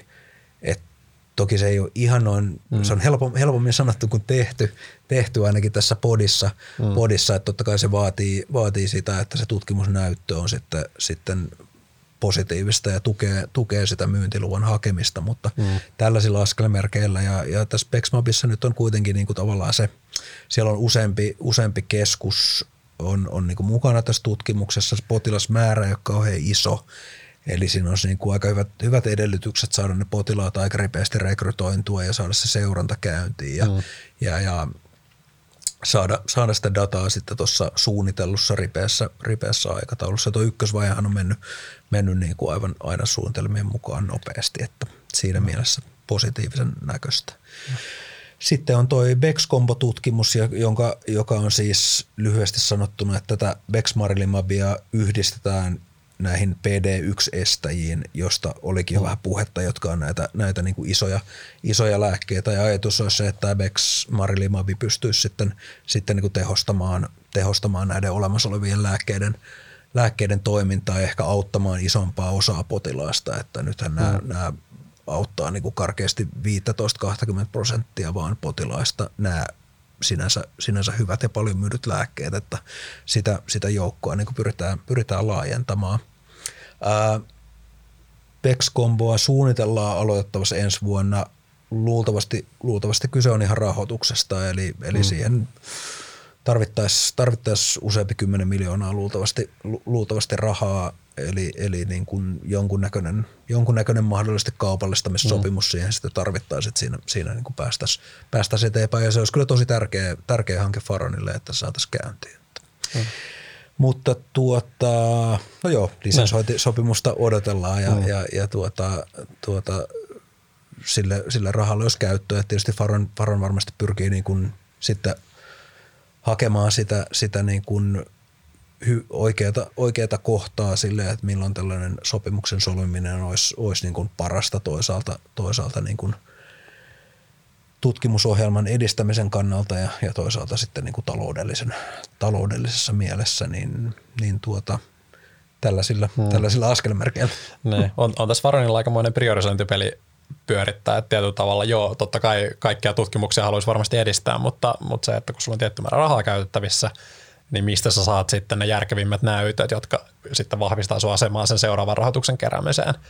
Et verrattuna siihen, että keräisi heti useampaan tutkimuslinjaan rahat ja sitten hakisi sieltä näytöt, niin se, että sä haetkin jostain linjasta ensin näytöt ja sitten keräät, että sä saat sitä seuraavaa myös eteenpäin tai sitä rinnakkaista myös, myös eteenpäin, niin, niin tässä on aika paljon, paljon tätä peliä ja sitten vielä kun katsoo pidemmälle, niin just toi lisenssointisopimukset tai mahdollinen yrityskauppa, että myisi, myisi se lääkeaihe eteenpäin, niin tämän tyyppiset kans liikkuu tässä koko ajan, että kun sulla on se, että miten paljon Faron saisi siitä myymällä nyt, verrattuna sitten, että jos sä saat niitä näyttöjä tiettyyn suuntaan ja sitten se riski sille ostajalle on pienempi. Ja taisi just olla tuossa markkinalla yksi, yksi tota, tai joku tämmöinen lääke, missä tehtiin aika isokin kauppa, mutta sitä ei sitten saatu lopulta kovin hyvää kaupalliseen ää, käyttöön, niin, niin tämä on tavallaan se, se peli, mitä tässä, tässä pyöritetään, mutta kyllä niin kuin lääkkeen teho, tehokai tässä kohtaa Farenilla on se tärkein tuossa Bexissä että kun se turvallisuus kuitenkin, data on ollut kuitenkin hyvää, niin se, että saataisiin näyttöä siitä, että nyt tulee sitä hoitovastetta erilaisissa käyttötapauksissa, niin sieltähän sitä sitten pikkuhiljaa saadaan, saadaan sitä riskiä pois. Kyllä, ja siinä, siinä niin kuin isossa kuvassa on se, että näiden, näiden niin kuin isojen – isojen PD, PD1-estäjien ja, ja vastaavan luokan lääkkeiden patentteja umpeutuu tämän vuosikymmenen aikana ja siellä on, siellä on sitten se tietty, tietty kannustin, aika isokin kannustin mm. sitten, sitten niin kuin löytää, löytää esimerkiksi tällaisia yhdistelmiä, joilla näiden lääkkeiden patentti, patentointia voitaisiin jatkaa, jatkaa mm. sitten eteenpäin ja siellä on, siellä on toki paljon, paljon yrittäjiä myötä kehittäjäpuolella ja sitten toisaalta, toisaalta niin kuin isot, isot taloudelliset kannustimet sitten, sitten niin kuin löytää niitä partnereita. Että siellä on kyllä varmasti niin kuin kuhina, kuhina käy mm. ja kokouksia pidetään niin mm. koko, koko alalla näiden, näiden kanssa, että kiinnostava, kiinnostava nähdä, miten Faro nyt sitten luovii, luovii tässä eteenpäin. Mutta tosiaan mm. niin kuin verisyövillä mennään tosi vahvasti fokusoiden nyt eteenpäin ja sieltä nyt sanotaan, että seuraavan, seuraavan niin kuin vuoden, vuoden aikana ne niin kuin kiinnostavimmat uutiset varmasti, varmasti kuullaan. No. Jos sallit, niin jatkan, jatkan Joo, edelleen. Koska edelleen Kyllä. Seuraavaksi, seuraavaksi on sitten, sitten Modulite meillä, eli, eli tuota, no Modulite varmasti, varmasti monelle sijoittajille onkin tuttu. yhtiö valmistaa, valmistaa laasereita erityisesti niin kuin life science-alalle ja lääketieteelliseen käyttöön, mutta sitten siellä on teollisia, teollisia ratkaisuja myös sitten, mitä, mitä yhtiö tutkii. Ja, ja Modulaitin tämä pörssin alkutaivalha on ollut tosi, tosi vuoristorataa, eli yhtiö mm. ähm, listautui pikkusen yli kaksi vuotta sitten. Heillä oli, oli todella kovat kasvutavoitteet ja siinä kohtaa niin kasvu ja kannattavuus näytti, näytti hyvältä, mutta sitten taas kehitys sitten listautumisen jälkeen on ollut, ollut paisua, eli, eli nyt sitten liikevaihto on supistunut itse asiassa selvästi, selvästi sen listautumisen jälkeen – ja, ja yhtiö on niin kuin aika mielenkiintoisessa tilanteessa tosiaan, että liike, liikevaihto on nyt, nyt hieman, hieman kärsinyt. Samaan aikaan he on tehnyt ison tuotannollisen investoinnin, mm. eli he on rakentanut 25 miljoonan euron ö, tuotantolaitoksen, jossa tietysti kapasiteettia on, on mm. nyt reilusti. Tuottavuus on arvatenkin kasvanut näiden uusien laitteiden myötä. Ja, ja samaan aikaan nyt yhtiön liikevaihto sitten tänä vuonna luultavasti tulee olemaan alle 5 miljoonaa euroa. Eli heillä on niin kuin va- mm. tähän nyky, nykyvolyymiin nähden niin kuin valtava kapasiteetti ja, ja, ja ja tota, uudet, uudet tilat, jotka on niin kuin valmiina ja, ja Modulait on kertonut, että heillä olisi tulossa nyt sitten luultavasti alkuvuodesta kaupallistamisia, mutta me tiedetään aika vähän siitä, että mitä ne kaupallistamiset mm. konkreettisesti on. Ja, ja tuota, mä oon itse asiassa ajatellut tätä vähän sillä kahtena, kahtena kategoriana siinä mielessä, että, että meillä on nämä lääketieteelliset ratkaisut, mikä, mikä mm. niin kuin voi, voi tarkoittaa esimerkiksi äh, jonkunnäköistä näiden laasereiden hyödyntämistä tietyn tyyppisten syöpien hoidossa. Eli, eli annetaan potilaalle esimerkiksi tästä valoaktivoituvaa lääkettä ja aktivoidaan sitä laaserilla ja sitten saadaan, saadaan niin kuin sitä kautta hyötyjä. No mm. No niin kuin nyt tässä on pari kertaa tullut jo esiin, niin, niin tyypillisesti tällaiset niin kuin hoidot tai, tai uudet lääketieteelliset ratkaisut, ne kehittyy aika hitaasti. Mm. Eli, eli sitä kautta niin kuin välttämättä tällaista isoa volyymia ei niin kuin välttämättä lyhyellä tähtäimellä ole tulossa. Toisaalta siellä on se skaalautuvuus tai niin kuin nimenomaan tuloksen skaalautuvuus on, on niin kuin hyvin potentiaalista, eli kun heillä on ajatuksessa tällainen hoitokertaperusteinen maksu, mm. mikä on niin kuin tavallaan softa-tyyppistä, tällaista SaaS, SaaS-tyyppistä liiketoimintaa, mm. niin, niin sitä kautta se niin kuin pitkän tähtäimen kannattavuuspotentiaali on, on tosi erinomainen. Ja sitten taas toinen alue, mitä ajattelin, on sitten tällaiset teollisemmat ratkaisut. Eli, eli esimerkiksi Modulite on, on puhunut niin virtaussytometriliiketoiminnasta. Virtaussytometrit on tällaisia laitteita, mitä on melkein joka laboratorion nurkassa, mm. ei nyt ihan, ja ne sisältää, sisältää laserijärjestelmiä. Ja tällaisen diilin kautta, että jos se kaupallistaminen koskee jotain tällaista niin kuin teollisempaa, mm. niin sitä kautta sitä liikevaihtoa voisi tulla nopeammin – siellä on toisaalta kilpailua sitten taas vastassa, eli, eli siellä on tällaisia niin laserjättejä kuin Coherent esimerkiksi, jolla on jo sitten tarjota tuotteita virtaussytometriaan, että mikä se kannattavuuspotentiaali sitten, sitten taas tämän tyyppisessä ratkaisussa on, niin, niin, niin mutta tämä nyt on aika paljon spekulointia vielä tässä, tässä mm. vaiheessa, että täytyy, täytyy odottaa sitten, kun niitä, niitä kaupallistamisuutisia uutisia sitten niin kuin käytännössä tulee ja sitten arvioidaan, arvioidaan että mistä, mistä puhutaan. Että. No, näetkö tässä Murulaiten kohdalla, että kun meillä oli tämä Euroopan Euroopassa tämä sääntelypuoli on ollut edennyt hitaasti, että siellä sitten ei, ei tulisi niin kuin, näitä asiakasprojektit ei pääsisi eteenpäin sitä vauhtia, mitä aiemmin oletettu, vai onko tämä mm, No, Joku väärällä puolella. Modulait on kyllä hyvin vahvasti Yhdysvaltoihin fokusoitunut, Joo. että en, en näkisi, että tuo Euroopan tilanne on heihin luultavasti juurikaan niin negatiivisesti vaikuttanut. Et, et heillähän nyt niin tämmöinen konkreettinen edistysaskel tänä vuonna oli tuossa alkuvuonna FDA-hyväksyntä tälle, tälle mm. silmän pohjan rappeamassa käytettävälle laaserille – Ja, ja siinä sitten päästiin ilmeisesti tuossa H1 loppupuolella suunnilleen niin kuin kaupallistamisen alkuun. Ja, ja tota, kyllä he on niin kuin sen mukaan, mitä hän on kertonut, niin aika lailla puhtaasti keskittyy Yhdysvaltoihin ja tavallaan tämä heidän sopimuskin on, on niin kuin koskee, koskee sitten, siinä on, siinä on niin kuin tiettyä eksklusiivisuutta nimen, nimenomaan sitten, sitten Yhdysvaltojen markkinoilla. Ja, ja tota, ehkä se voi niin kuin tavallaan tästä kentästä modulaitin kohdalla vielä, vielä niin kuin – mainita, että, että tässä nyt kun laasereita käytetään näiden valoaktivoituvien lääkkeiden hoitoon esimerkiksi tai vaikkapa jonkun iho, ihosairauksien hoitoon, niin puhutaan fotodynaamisesta terapiasta ja, ja syöpä on, on niin kuin, tai erilaiset syövät on semmoinen, mistä, mistä modulait paljon puhuu, niin, niin tavallaan riskimielessä mietin sitä, että tätä fotodynaamista terapiaa, niillä on ollut FDA-hyväksyntä, ensimmäinen taas tulee 90-luvun puolella, ja siitä ei ole vielä mm. niin kuin millään alueella tullut, tullut sellaista niin kuin ison volyymin valtavirtahoitoa, vaan kyseessä on tämmöinen niin kuin, ö, kokeellinen hoito, että se on niin kuin, voi olla tämmöinen riski, riski modulaitille, että vaikka he niin kuin saisikin ehkä edistystä sitten, sitten jossain tietyn tyyppisessä syöpähoidossa, niin, niin se on sitten vielä kysymysmerkki, että kehittyykö siitä tämmöistä ison, ison volyymin liiketoimintaa. Mutta että sanotaan, että se kannattavuus, kannattavuus ja skaalautuvuus potentiaali on, on niin kuin erinomainen mm. yhtiöllä. Et nyt sitten mielenkiinnolla vaan odotellaan, odotellaan, että mitä nämä kaupallistamiset on ja, ja tota, katsotaan sitten tilannetta. Mutta liikevaihtoa kaivattaisiin. Ehdottomasti, että kyllähän niin kuin yhtiö on ollut, ollut sitten IPOn jälkeen, että heillähän on niin kuin kassatilanne on edelleen vahva, vaikka näitä isoja mm. investointeja on tehty, niin, niin kyllähän niin kuin modulait on kasvumoodissa ollut, että he on rekrytoinut mm. henkilöstöä, Yhdysvalloissa pitäisi aloittaa myyntijohtaja. Nyt, nyt ensi vuoden alussa, joka käsittääkseni keskittyy nimenomaan tähän silmänpohjan rappeuma, rappeuma alueeseen, mihin nyt tämä hyväksyntä tuli. Ja, ja, ja he, he niin kuin kiertää aktiivisesti konferensseissa, tapaa asiakkaita ja, ja näin, että, että kyllähän niin kuin aktiviteetti on niin kuin selvästi, selvästi korkealla tasolla ja he niin kuin panostaa – panostaa siihen kasvuhakemiseen, että, mm. että vielä, vielä se ei ole niin kuin luvuissa näkynyt, näkynyt ja, ja tota, kustannus, kustannusrakenne on hilautunut hieman ylöspäin, että ehdottomasti kasvua tarvitaan kyllä. Joo, kyllä. Siirrytäänkö seuraavaan? Siirrytään, siirrytään seuraavaan. Eli, eli Nextim olisi, olisi sitten, sitten, eli No Nextimillä oikeastaan, oikeastaan sieltähän meillä tuli myös laaja raportti hiljattain, että on, on erittäin, erittäin ajankohtainen.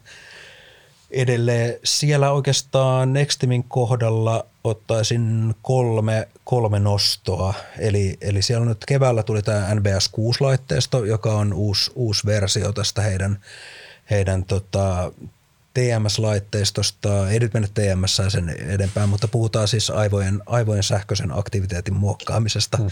näillä, näillä tota, laitteistolla. Ja, ja tuota, nyt ihan tässä hiljattain on nyt kuultu, kuultu kahdesta ensimmäisestä kaupasta sitten, mitä tässä on kovasti, kovasti odotettu. Ja, ja tota, Nextiminhän on myynyt sellaista noin 20 tai hieman yli 20 laitteistoa vuodessa – mikä, mikä nyt sitten ei, ole, ei niin kuin vielä ole riittänyt, riittänyt kustannusrakenteeseen nähden niin kuin mm. kääntämään toimintaa voitolliseksi. Eli, eli tässä on nyt sitten, sitten niin kuin kova tilaus myynnin kasvattamiselle nyt tämän NVS 6, 6 laitteiston myötä. Siellä on oikeastaan niin kuin Tämä laitteisto on nyt saanut hyväksynnät vasta tälle terapiasovellukselle. Ja sitten täällä on tämä diagnostiikka-alue on sitten, sitten erikseen ja sille odotetaan hyväksyntöjä ensi vuoden aikana – ja, ja Nextimin vahvuus niin tavallaan vaikuttaa olevan se, että heillä on tämä yksi integroitu laitteisto, johon sitten saa näitä, näitä eri toiminnallisuuksia mukaan. Mm. Et siinä, siinä mielessä se voi auttaa, auttaa tätä laitteen kysyntää sitten siinä vaiheessa, kun kaikki nämä sovellukset on saatavilla siihen pakettiin, niin se voi niin kuin omalla tavallaan olla, olla sitten niin kuin asiakkaiden suuntaan, suuntaan niin kuin entistä kiinnostavampi. Ää, tässäkin tapauksessa siellä tietysti kilpailijat tekee oma, omia tuoteinnovaatioita ja kehitystä koko ajan. Että se, että kuinka paljon tämä, tämä NBS 6 sitten tuo, tuo niin kuin kilpailu etua, niin tosi, tosi vaikea arvioitava. Mm. Että se jää sitten, sitten niin kuin, se jää numeroiden puolesta sitten, sitten nähtäväksi, että miten, miten kehittyy, mutta että että uusi laitteisto tuo, tuo niin kuin helppokäyttöisyyttä. Mm. Se on entistä, entistä suoraviivaisempi mun käsittääkseni. Siinä on sitten kosketusnäyttöä ja se on niin kuin nopeampi, nopeampi kouluttaa uusille käyttäjille. Esimerkiksi sairaalassa, kun henkilökunta vaihtuu, niin sieltä mm. pystyy niin kuin uusi, uusi henkilö tulla niin kuin nopeammin, nopeammin operoimaan sitä laitteistoa. Ja, ja sitten on tämä modulaarinen rakenne, eli mm. sitä pystytään ohjelmistopäivityksellä ottamaan uusia ominaisuuksia, mikä sitten tuo niin kuin asiakkaille joustoa, eli edelleen sitä samaa, samaa laitteistoa voidaan käyttää ja ladata, ladata sinne sitten uusia, uusia ominaisuuksia. Ja sitten tietenkin se, se selvästikin Nextimille se tuo sitä skaalautuvuutta ja, ja tosi korkeakatteista liiketoimintaa. Mutta tämä NBS 6 myynti on ihan, ihan niin kuin huipputärkeä, että tässä olisi mm. tarve, tarve niin kuin lisätä – lisätä sitä laitteistomyynnin volyymia selvästi, niin, niin sitten tämä korkea noin 80 prosentin myyntikate niin kuin alkaisi, alkaisi sitten niin kuin näkyä siellä ala, alariveillä positiivisesti myös. Mm. Mutta tämä on tämä niin kuin laitteisto, laitteistomyynti ja, ja, ja se tilanne, että siinä ollaan niin kuin uuden, uuden äärellä ja tosi, tosi kiinnostava nähdä, että miten tämä menee, menee tämä uusi, uusi laitteisto. Ää, sitten toinen alue näistä kolmesta niin on tämä yhteistyöklinikoiden verkoston laajentaminen. Eli, eli siinä tausta on se, että Nextimillä on tällä hetkellä yksi tämmöinen yhteistyöklinikoiden verkosto, jolle, jolle he niin kuin hoitoa tarjoaville, tarjoavalle klinikalle tuottaa, tuottaa niin kuin palveluita ja saa sitten, sitten niin kuin liikevaihtoa ja osuuden, osuuden tavallaan siitä klinikan arvon, arvon luonnista sitä kautta. Ja he on, he on niin kuin puhunut, puhunut tästä mallin laajentamisesta ja käytännössä se niin kuin tarkoittaisi, tarkoittaisi luultavasti sitä, että tänne, tänne yhteistyöklinikkaan menisi laitteisto tai laitteistoja ja, ja sitten sen lisäksi Nextim sitä tuottaisi, tuottaisi palveluja, hmm. palveluja tota, sinne klinikan suuntaan. Tässä oli tämmöinen lainasopimus sol, solmittiin kesän jälkeen, mikä oli strategisiin investointeihin tarkoitettu ja mm. vähän, vähän arveltiin, että tämä voisi varmaankin sitten tar- tarkoittaa, tarkoittaa näitä, näitä investointeja. Mm. Että nämä on tietysti semmoinen asia, minkä, minkä niin kuin koko ajan ajoitusta ei oikein voida, voida niin kuin mitenkään ulkopuolelta tietää, että, mm. että sitten, sitten vaan odotetaan, että koska se, koska se ensimmäinen, ensimmäinen tota, tai ensimmäinen uusi avaus sitten tämän olemassa, olemassa olevan lisäksi tulee. Ää, ja sitten kolmas, kolmas tota, teema on, on sitten nämä lisensointitulot. Eli tuossa pari vuotta sitten, vajaa kaksi vuotta sitten Nextim julkisti tällaisen teknologian lisensointisopimuksen, mm. tällaisen uuden, uuden alan toimijan Magnus Medicalin kautta, joka sitten kehittää, kehittää tällaista, on kehittänyt tästä uutta protokollaa ja sitten sen ympärille omaa laitteistoaan. Mm. Ja, ja siitä, siitä tuli alkuun tällainen ö, lisens, tämän sopimuksen allekirjoitusmaksu tuli viime, viime vuonna, mikä oli ihan Nextimin koko luokassa merkittävä ja nyt sitten kun tämä varsinainen laitteiston myynti alkaa, niin siitä pitäisi alkaa sitten kertyä nämä, nämä lisenssituotot ja viisivuotinen lisensointikausi, jona aikana niitä, niitä sitten kertyy. Ja, ja tota, se on nyt aika puhtaasti tämä Magnus Medicalin tiedotuksen varassa, mm. että miten, miten se alkaa, mutta nyt siellä niin kuin se tieto, mikä meillä on, niin viimeisin arvelu on, että se voisi alkaa ensi vuoden puolivälissä tämä laitteiston kaupallistaminen. Eli, eli tällaista nyt sitten meidän, meidän ennusteissa on ja, ja se kyllä sitten tuo, tuo Nextimille ihan, ihan merkittävää liiketoimi, tai liikevaihtoa – Nextimin koko luokassa sen, sen viiden vuoden ajan. Mutta sitten tietysti se rupeaa katse, katse jossain vaiheessa kääntyy jo sitten sen viiden vuoden yli ja, mm. ja siinä sitten tietysti tulee, tulee tämä, tämä laitteistomyynnin taso ja, ja tämä klinikkaverkoston mm. rakentaminen, rakentaminen sitten oleelliseksi. Nextim on kyllä, kyllä niin kuin puhunut mahdollisuuksista ehkä, ehkä tehdä jotain muitakin lisensointisopimuksia, mm. mutta se on, se on tietysti kanssa alue, missä näkyvyys on aika, aika heikko, mutta että sitten, sitten tietysti semmoista kestävää, kestävää liiketoimintaa sitten myös sen viiden vuoden, viiden vuoden yli, niin sen, sen rakentaminen on sitten osittain myös tapahtuu näin tuottojen avustuksella myöskin. Jotenkin pitää kuitenkin jokaista bisnestä suhteellisen tarkasti seurailla, että kaikista tapahtuu Joo, Joo, kyllä, kyllä, näin on. näin on. Yes, mulla alkoi kurkku kuivaa ja pikkuhiljaa, no niin, joten, annetaan, joten sulle, tota, käännetään, sulle. käännetään sulle välillä ja Nightingale Health. Joo, hyvä. Mä, mä otan hetkeksi, niin saat, saat kurkkua palautella. Joo, Nightingale, tota, verianalyysiyhtiö jossain määrin, he kehittää teknologiaa, millä tota, pystytään tekemään verestä analyysi. Mitataan sieltä merkkiaineiden pito, pitoisuuksia ja sitten yhdistetään nämä tietoihin, mitä biopankissa on ollut ihmisillä näitä samojen merkkiaineiden pitoisuuksia ja sitten miten he on sairastunut myöhemmin. Eli heillä on käytännössä tämmöinen oma laboratorioteknologia ja ohjelmisto, jolla he kääntää verinäytteen sairausriskien ennusteisiin. Eli saat, saat tota todennäköisyyksiä, että miten tällä sun nykyisellä veren profiililla, käytännössä siis elintavoilla, niin, niin tota, sulla on riskejä sairastua tiettyihin, etenkin elintavoista sidonnaisiin sairauksiin. Ja tota, alkuvaiheen yhtiö tosiaan eli verikassaa palaa ja, ja tarkoitus olisi, olisi löytää liiketoiminta, millä, millä tota, saadaan liikevaihto semmoiselle tasolle, että päästään sitten kassavirta positiiviseksi. Ja logiikka tosiaan se, että mitä enemmän näitä verinäytteitä heidän teknologialla analysoitaisiin, niin sitä paremmin Nightingale sitten siitä saisi itse, itse rahaa tehtyä. Ja, ja tässä on ollut niin kuin tietova kysymyksiä, että no mikä, mikä on se reitti tuonne markkinaan, että, että teknologia löytäisi sen käytön, joka, jossa sit jokaisella osapuolella olisi tässä fiksu kaupallinen malli ja totta kai sen taustalla se, että päästäänkö siitä Nightingalen teknologiasta ja heidän kyvykkyydestä verinäytteestä tuottaa sairausriskien ennusteet niin siihen, että niille ennusteille tehdään jotain ja sitten saadaan tehty jonkinlainen terveysinterventio tai joukko niitä, joilla sitten se ihminen lopulta saadaan terveydensä puolesta parempaa tilaa ja, ja niin, että ne riskit vähenisivät. Ja tämä on ollut se keskeinen kysymys, että no mikä, mikä olisi se reitti, miten, miten saadaan tämä interventiopuoli hoitumaan niin, että tämä koko ketju toimii. Ja, ja silloinhan päästään siihen arvoon, koska me tiedetään, että elintaso tai elintavoista sidonnaiset sairaudet on ihan merkittävä paine globaalisti terveydenhuollon järjestelmää, jos sen saisi ratkaistua, niin taisi niin kuin todella, todella arvokasta sekä inhimillisesti että toki sitten terveydenhuoltojärjestelmällä.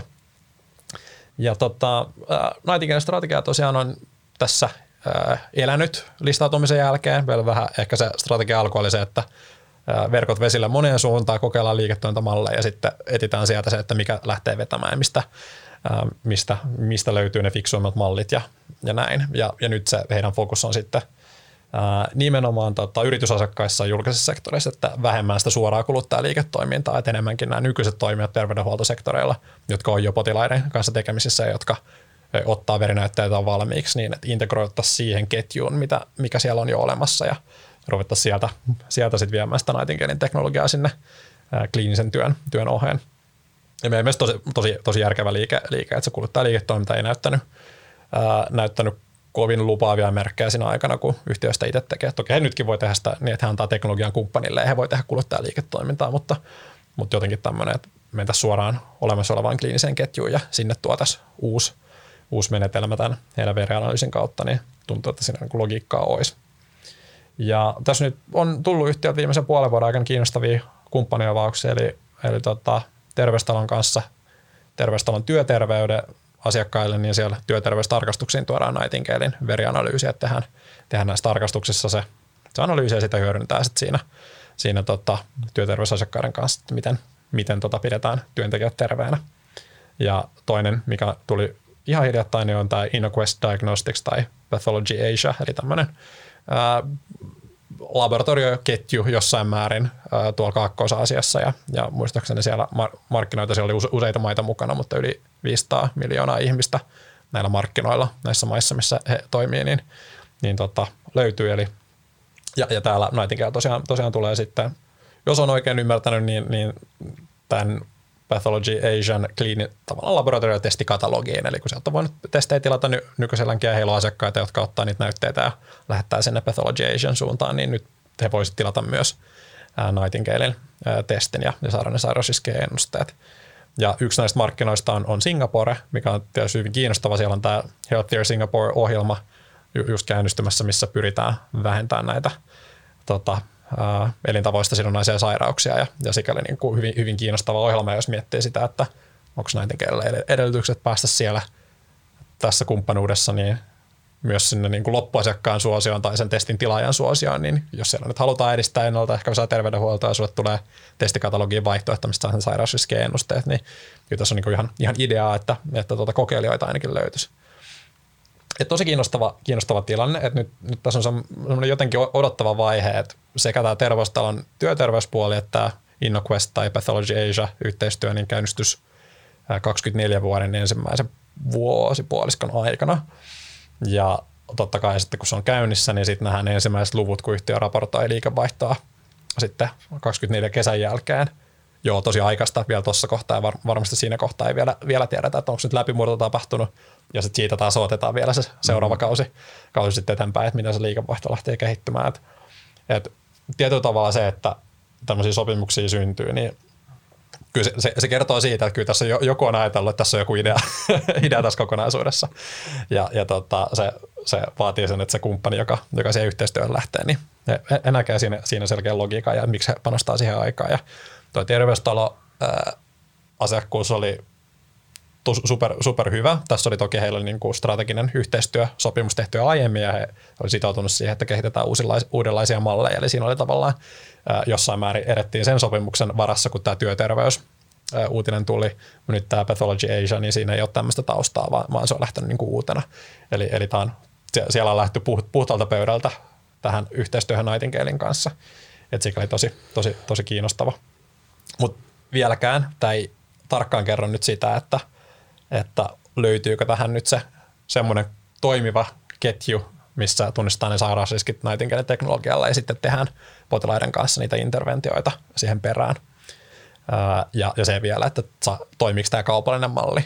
Että Nightingalein testihän ei hirveästi maksa, ja tuo tutkimusasiakkaalle myydään noin 20 euroa per testi hinnalla sitä, sitä verianalyysiä, että sikäli tämä, tässä niin kuin perusteet on, on olemassa, mutta totta kai sen, silloin siitä pitää saada jotain hyötyä ja se pitää saada, saada sinne potilaalle asti vietyä lopulta se, se tota, terveysinterventio ja tehtyä se elintapamuutos, joka sitten johtaa siihen terveyden paranemiseen.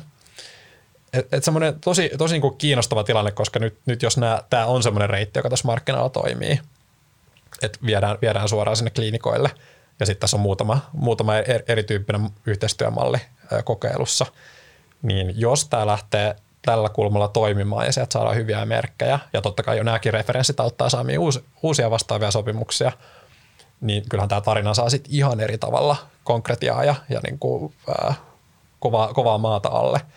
Et, ta, tässä on se dilemma sitten, että et samaan aikaan yhtiöt pitää tulla koko ajan hyviä uutisia, että se nykyinen arvostustasokin on perusteltu, koska rahaa, rahaa palaa kuitenkin ja nykyisessä ennusteessakin meillä on se, että tästä tehdään ihan, ihan huomattava liikevaihdon kasvu, että käytännössä moninkertaistaan liikevaihto ää, tässä, tässä niin kuin jo muutamien vuosien aikana.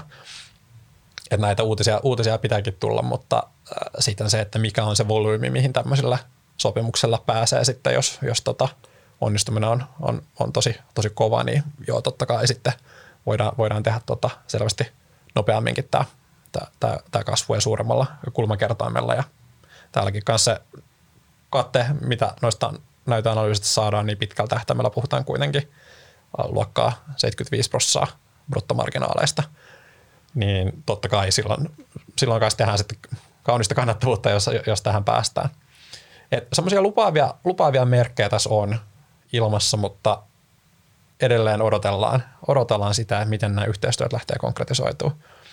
Mutta näidenkin on, on hyvä, että heillä ei rahat ole loppumassa ihan, ihan hetken, että he keräs Ipossa sen verran suuren kassan, että saadaan useampi vuosi työstää näitä, näitä hankkeita ja, ja tota, ehtii vielä kokeilla jotain uuttakin, uuttakin polkua, jos, jos näin nykyistä ei lähde. Että pääomaa, pääomaa riittää. Et se, se ei ole se riski enemmän se, että, että löytyykö kaupallinen malli ja jos löytyy, niin milloin. Mutta tota, hyvin kiinnostava vuosi tulossa. kaksi neljä vuosi on tosi kiinnostavaa. Minkälaisia merkkejä kuuluu nykyisistä yhteistyöstä, tuleeko uusia sen rinnalle. Ää, mutta vielä se, että miten paljon ja miten vahvaa näyttöä me saadaan, että nyt on löytynyt se kaupallinen läpi, läpimurto, niin, niin tota, siitä uskoisin, että odotellaan vielä ainakin tuonne 25 vuoden alkuun, että saadaan sitten tuonne 24 vuoden H2-luvut. Nightingale niin vaikuttaa toimivan tosi globaalisti ja aidosti, aidosti globaalisti. Ja tässä oli Bostonin alueella taisi olla joku tämmöinen tutkimuspuolen puolen tiedote hiljattain, niin mm. miltä tämä Yhdysvaltojen markkina näyttää niin kuin Nightingalein kannalta? Onko se jotain erityisiä panostuksia tai minkälainen tilanne siellä puolella? No jos lähtee ihan yleistä, niin tota, heillä on FDA-hyväksyntä prosessi käynnissä, mutta se on, se on tota, edennyt, edennyt pikkasen hitaasti. Ja, ja tota, et se on semmoinen yksi, mikä vahvistaa luon, luonnollisesti sitä heidän, tota, että miltä he näyttää siellä markkinan toimijoille. Oma ymmärrys on se, että he ei varsinaisesti tarvi, tarvi nimenomaan tätä FDA-hyväksyntää, jota he hakee, mutta tota, he on todennut, että, että he haluaa validoida sen teknologian myös sitä kautta, että sieltä saa sen tietyn uskottavuuden sinne markkinaan. Ja tota, jos miettii tätä yhteistyötä siellä, siellä Bostonissa, niin, niin tot, puhutaan tämmöistä niin tutkimussairaalasta jossain määrin, niin toi on myös yksi mahdollinen reitti sinne, sinne markkinaan, että tehtäisiin ensin tutkimuspuolen kanssa hommia. Toki Nightingale on pitkään tehnyt biopankeissa, mutta tässä nyt ollaan niin kuin selkeästi lähempänä sitä kliinistä toimintaa. Että tehdään, tehdään tutkimusta ja sieltä löydetään sitten ne kannattajat, että hei, tämä on itse asiassa tosi hyvä teknologia ja tämä voisi olla todella hyödyllinen kliinisellä puolella. Ja sitten jos sulla on se saman instituutin tutkijat on käyttänyt Nightingalein teknologiaa ja sitten silloin se kliinikot vieressä, niin se polku siitä sinne kliiniseen puolelle, niin voisi kuvitella, että, että on lyhyempi kuin sit se, että sä lähdet suoraan puhumaan kliinikkoiden kanssa ja, ja tota, ää, viemään sitä uutta, uutta teknologiaa sinne, niin tässä ehkä koitetaan tehdä siitä kynnyksestä pikkasen, pikkasen tota pienempi. Mutta tämä on semmoinen, että, joo, että se, sitten jos siellä edetään, niin, niin siitä, siitä kuullaan ja, ja tota, totta kai kaikki, kaikki avaukset ja reitit, mitä Nightingale markkinaan löytää, niin, niin tota, on, on myönteisiä. Ja tästä ehkä näkee, näkee myös sitä yhtiön lähestymistapaa, että siellä ei ole niin kuin yhden keinon varassa, vaan aika yrittäjämäisesti jatkuvasti kammataan läpi, että no, mitä ne mahdollisuudet on ja mitä ne reitit on. Ja sitten kun jossain vetää, niin sitten laitetaan sinne lisää paukkoja ja, ja näin, että aika niin kuin dynaamista tekemistä, tekemistä tämä on. Että että kyllä tässä niin kuin hyviä palapelin paloja on jo pöydällä, mutta katsotaan minkälainen kuva niistä muodostuu, kun ne saadaan asetettua semmoiseen, semmoiseen tota, sopivaan asetelmaan. Kyllä. Hyvä. Siirrytäänkö Orioniin sitten? Joo. Tota, Orion tosiaan vähän, vähän ehkä poikkeaa, poikkeaa tällaisen niin kypsän, kypsän vaiheen yhtiönä näistä, näistä muuten, muuten pääasiassa niin varhaisen, varhaisen vaiheen yhtiöistä. Ähm, Orionillahan nyt on tässä viimeisen vuoden, reilun vuoden aikana, niin, niin kyllä ehkä toi inflaatio ja, ja sen kustannustason nousu, niin sen vaikutus Orioni on, on, on varmasti niin kuin yllättänyt markkinat aika selvästi. Eli, eli hmm. niin kuin tulos, tulospuolella ollaan nähty, nähty niin kuin – kannattavuuden laskua enemmän, enemmän kuin on odotettu ja, ja se on varsinkin näkynyt, näkynyt sitten tuolla niin kuin tuotesuojattomissa lääkkeissä, niin kuin eläin, eläinlääkkeissä, missä, missä niin kuin kysynnässä ja kannattavuudessa on ollut, mm. ollut painetta ja, ja sitten, sitten myös geneeristä lääkkeistä ja toki, toki sitten Venäjältä, Venäjältä vetäytyminen on myös, myös sitten osunut Orioniin niin kuin niin kuin moneen muuhun, mutta kyllähän nyt tuoreimman raportin myötä niin vaikuttaa, että nämä kustannuspaineiden niin kuin terävin kärki on, on niin kuin taittumassa ja sitä, sitä yhtiö vähän ohjeisti jo, ohjeisti jo aikaisemminkin, eli se, se niin kuin tilanne, tilanne rupeaa stabiloitumaan siitä, siitä pikkuhiljaa ja, ja sittenhän se keissi aika pitkälti niin kuin muodostuu niiden pitkän tähtäimen drivereiden ympärille. Eli siellä on mm. jokainen Orionia seurannut on varmasti kuullut niin kuin Nubekasta, mm. Nubekasta monta, monta kertaa. Eli kyseessä on tämmöinen eturauhassyöpälääke, joka on, on tällainen androgeenireseptorisalpaa ja kolmas, kolmas lääke tässä luokassaan – Orionin onneksi se on turvallisuusprofiililtaan selvästi parempi kuin nämä kaksi aikaisempaa, joka tuo sitten sellaisen selvän, selvän edun, edun tälle Nubekalle ja se on nyt sitten jo, vaikka se on aika varhaisessa vaiheessa tämä Nubekan tarina, niin nähdään kuitenkin, että se sitten ihan tutkimuksen kautta, niin kuin tiedetään, tämä parempi turvallisuusprofiili, niin, niin sitten myös ihan käytännössä nähdään siellä myynnissä, mm. että se vie, vie markkinaosuuksia vauhdilla, vauhdilla sitten näiltä muilta – muilta lääkkeiltä. Ja siellä on tutkimuksia meneillään, jolla, jolla sitten tämä on nyt hyväksytty kahdelle, kahdelle eturauhassyöpäpotilasryhmälle ja sitä edelleen pyritään sitten, sitten laajentamaan sitä mm. potilasjoukkoa. Ja, ja tavallaan tämä kasvutarina on mennyt aika tarkasti, että jos tätäkin vuotta ajatellaan, niin Bayer, joka vastaa tästä Nubekan kaupallistamisesta, niin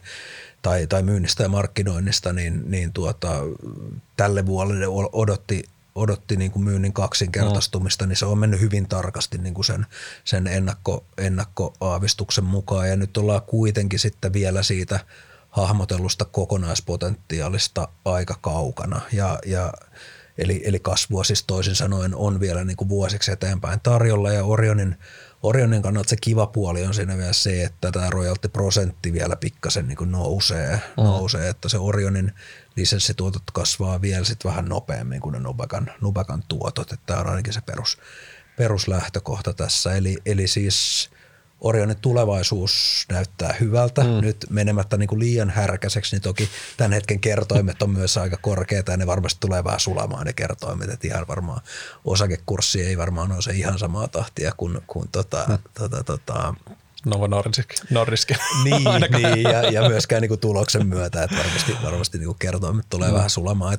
Sitten se kiinnostava kysymys on sitten, sitten että, että kun tämä on niin kuin Orionin koko luokassa iso, iso lääke, niin, niin heillähän tulee niin kuin positiivinen ongelma näiden rahojen tai pääomien allokoinnista sitten, mm. sitten tässä tulevina, tulevina vuosina. Ja tästä tuossa kevään pääomamarkkinapäivässä niin kuin vähän yhtiö hahmottelista, ei toki kertonut vielä, vielä mitään kovinkaan konkreettista, mutta siellä niin kuin mietittiin mahdollisuutta esimerkiksi tehdä, tehdä omin voimin näitä hyvin kalliita faase kolme tutkimuksia ja, ja, mm. ja mietittiin, että otettaisiin siis enemmän, enemmän niin kuin riskiä ja sitten toisaalta tuottopotentiaalia näistä, näistä myöhäisemmän vaiheen tutkimuksista.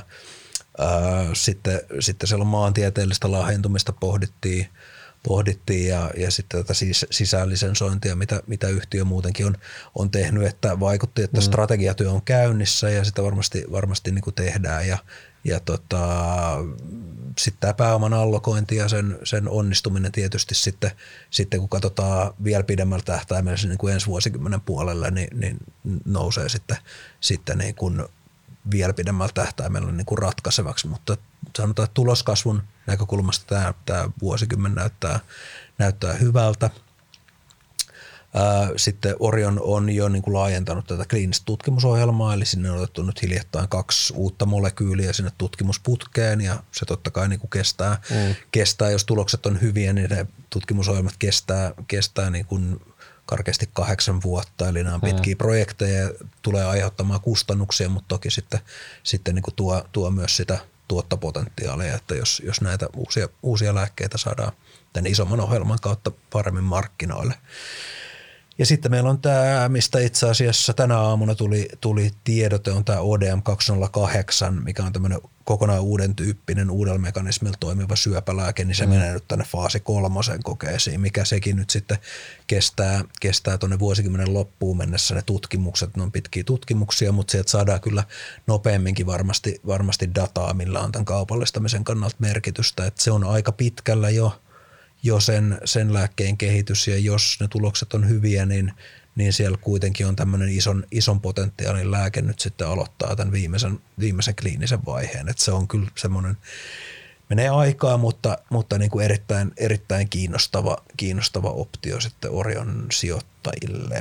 Mm. Ja, mutta että sanotaan, että on jossain määrin semmoinen kaksijakoinen, että täällä on tämä Nubeka ja tämä EasyHailer mm. tuoteportfolio, jotka näyttää, näyttää tosi hyvältä – ja sitten on, sit on tällaiset niin kuin tuotesuojaamattomat ö, tuotteet, geneeriset, geneeriset lääkkeet, niin ne on ainakin tällä hetkellä niin kuin kustannusnousu tuo, tuo niin kuin harmia sillä, mm. sillä puolella. Että, että vähän tämmöinen kaksijakoinen, mutta kokonaisuus niin kuin lupaavan näköinen Orionille. Mm, kyllä. Ja ihan niin kuin puhtaasti jo koko luokankin puolesta, niin selvästi vakaampi kuin tämä sektorin yhtiöt, yhtiöt yleensä siellä on, siellä on totta kai että stabiiliutta, mutta että Orionkin, joka, joka käyttää sen niin kuin karkeasti 100 miljoonaa TK vuosittain, niin kyllä sielläkin kuitenkin on tätä binäärisyyttä tosi mm, paljon, kyllä. että yksittäisen lääkkeen tulo sieltä, sieltä niin kuin tuotekehitysputkesta, niin, niin tota, heilauttaa niin kuin mm tosi paljon, paljon Orionia niin kuin Nubekan tapauksessa positiiviseen suuntaan. Mm. Sitä ennen oli pitkä jakso, että heillä ei tullut onnistumisia tutkimusputkessa, mikä, mikä taas toi, toi semmoista niin kuin vähän, vähän niin kuin tällaista nuutuvan osinkokoneen mm. tota, tota, leimaa, mutta et mikä nyt on sitten taas niin kuin kääntymässä, kääntymässä toiseen suuntaan. Mm. Joo, ja sitten sit jos miettii, että kun sieltä salkusta tuleekin se yksi kultamunia muniva hanhi, hanhi sattuu sitten löytymään. Sitten niin Novo Nordis esimerkkinä, kun mm. tuli tämä Ozempic ja se, että on niin aivan valtava menestys, niin, niin totta kai siellä pyörii, pyörii tuommoiset mahdollisuudet, mutta joo, totta kai niin kuin se, että miten suuri menestys sieltä sitten sattu, sattuisi tulee, niin ehkä ihan, ihan tuommoista tota, no, noin hyvää ei, ei välttämättä löydy kuin mitä Novo Nordiskilla, mutta silti to, toivotaan vähän, vähän tässä pohjoismaisessa kilpailussa, että osuisi Orionillekin. Kyllä, kyllä, joo, se, kyllä se, se ODM 208 syöpälääke on niin kuin se selvä, selvä seuraava optio ja. sitten, missä, missä niin kuin ne isommat, isommat toivot on sitten niin kuin seuraavalle, seuraavalle vuosikymmenelle. Pistetäänkö Antti ja Tantti show pauselle hetkeksi ja otetaan Juha välillä, välillä käymään, käymään yhtiöitä läpi. Juhallakin muutama, muutama sektorin yhtiö, niin otetaan niistä pieni päivitys. Tervetuloa vain Inderspodin minunkin puolesta. Mulla on tosiaan terveysteknologian puolelta omaa seurantaa. Vähän lasketettavasta riippuen, mutta ajattelin neljää yhtiötä nyt käytännössä käsitellä. Kaksi niistä on selkeitä, eli Revenio ja Optomed, jotka on silmäsairauksien puolella terveysteknologiayhtiöitä selkeästi ja koko liiketoiminta keskittyy käytännössä siihen, vaikka Optomedillä vähän muutakin ohjelmistoja silloin mukana. Ja sitten on Itexon Technology, jolla on noin puolet liikevaihdosta lääketieteellisen asiakassegmentin puolelta, ää, ei kuitenkaan periaatteessa niin kuin omia tuotteita, vaan ollaan aina mukana asiakkaiden tuotteissa. Ja sitten Pittium, jolla on Medical Technology segmentti, joka on kyllä ihan merkittävä osa sitten Pittiumin arvosta. Käsitellään näitä kaikkia nyt ainakin pintapuolisesti, vaikka nyt TT ja Pittium ei kokonaisuudessaan tähän otsikon alle tulekaan. Äh, te kävitte siellä läpi näitä akkosjärjestyksiä, eli aloitetaan samassa järjestyksessä myös täältä. Eli Pittium. Äh, liikevaihdosta tosiaan noin kolmannes tulee Medical Technologies liiketoiminnasta, joka on siis tässä kontekstissa sitä äh, relevanttia medical puolta. Jos ajatellaan liiketoiminnan arvoa, niin Medicalin osuus on todennäköisesti vielä huomattavasti korkeampi tuosta. Osin toki johtuu siitä, että Defense Security liiketoiminta nyt ei tällä hetkellä ole erityisen hyvässä tuloskunnossa, mutta tässä maailmantilanteessa ehkä se fokus on kuitenkin mennyt sinne defense-puolelle erityisesti. Ää, jos ajatellaan Medical Technologies liiketoimintaa, siellä on kolme liiketoiminta-aluetta, siellä on sydämen sähköisen toiminnan mittaaminen ja analysointi, eli käytännössä puhutaan EKGstä ja kardiologisesta sairauksista siinä. Aivojen sähköisen toiminnan mittaaminen EEG ja analysointi sitten, eli puhutaan neurologisista sairauksista. Ja sitten uusimpana on kotona tehtävä uniapnean mittaaminen ja analysointi. Ja sitten puhutaan uniapneasta siinä kohdassa samalla kun nämä on käytännössä laitteita tai tuotteita, mitä Pittium pääasiassa myy, niin siihen on kyllä ohjelmistoliiketoimintaa rakennettu ympärille ja esimerkiksi sitten tämä analysointi Uniapneassa tapahtuu Pittiumin omilla algoritmeilla ja omalla järjestelmällä. Ja niitä toki yritetään sitten muillekin alueille saada. Jos mennään tota, vähän, että mistä puhutaan tai minkälainen tarina tämä Medical Technologies on ollut, niin tähän on ollut erittäin menestyksekäs Pittiumille. Käytännössä toi kardiologinen puoli ja Faros-tuoteperhe siellä erityisesti niin löi läpi se yhtiön kuin Preventis-asiakkuuden mukana. Preventishän on nykyään osa Boston Scientific-konsernia, eli yksi osa jättimäistä konsernia, mutta silloin 2018 se alkoi näkyä tuolla Pittiumin luvuissa ja tarjosi sitten seuraaville vuosille hurjan kasvun. Ja tämä on oikeastaan sellainen hyvä esimerkki siitä, että Bittiumilla on pienenä yhtiönä ollut haasteita kasvattaa sitä liiketoimintaa, saada myyntikanavia siihen kuntoon, että, että se tota, saataisiin näitä sinänsä teknologisesti yleensä huippuluokan tuotteita myös kaupalliseen menestykseen, ja tässä Preventis-asiakkuus sitten avasi sen uran, ja ää, siellähän on Preventisellä yksin oikeus Yhdysvalloissa, ja sinne tämä, sieltä tämä käytännössä tämä menestys on tullut. Totta kai muutakin liiketoimintaa pyritään kasvattamaan koko ajan, mutta kyllä toi vielä toistaiseksi hyvin pitkälti on toi kardiologinen Faros-tuoteperhe ja sitten tämä Preventis-asiakkuus on edelleen Preventisestä, vaikka sitten se siellä Boston Scientificin alla onkin. Ja jos ajatellaan sitten neuropuolta, käsittääkseni kaupallinen menestys on ollut hyvin rajallista toistaiseksi, pientä liikevaihtoista tulee, mutta, mutta ei käytännössä niin kuin sellaista, että lähettäisiin tässä sitä tarkemmin, tarkemmin käymään läpi. Uniapnea sen sijaan on hyvin mielenkiintoisessa vaiheessa, eli Pittium Respiro sai CE-merkinnä Euroopan unionin lääkinnällisten laitteiden asetuksen, eli tämä Medical Devices Regulation, MDR, niin joulukuussa 2022, eli käytännössä vuosi sitten.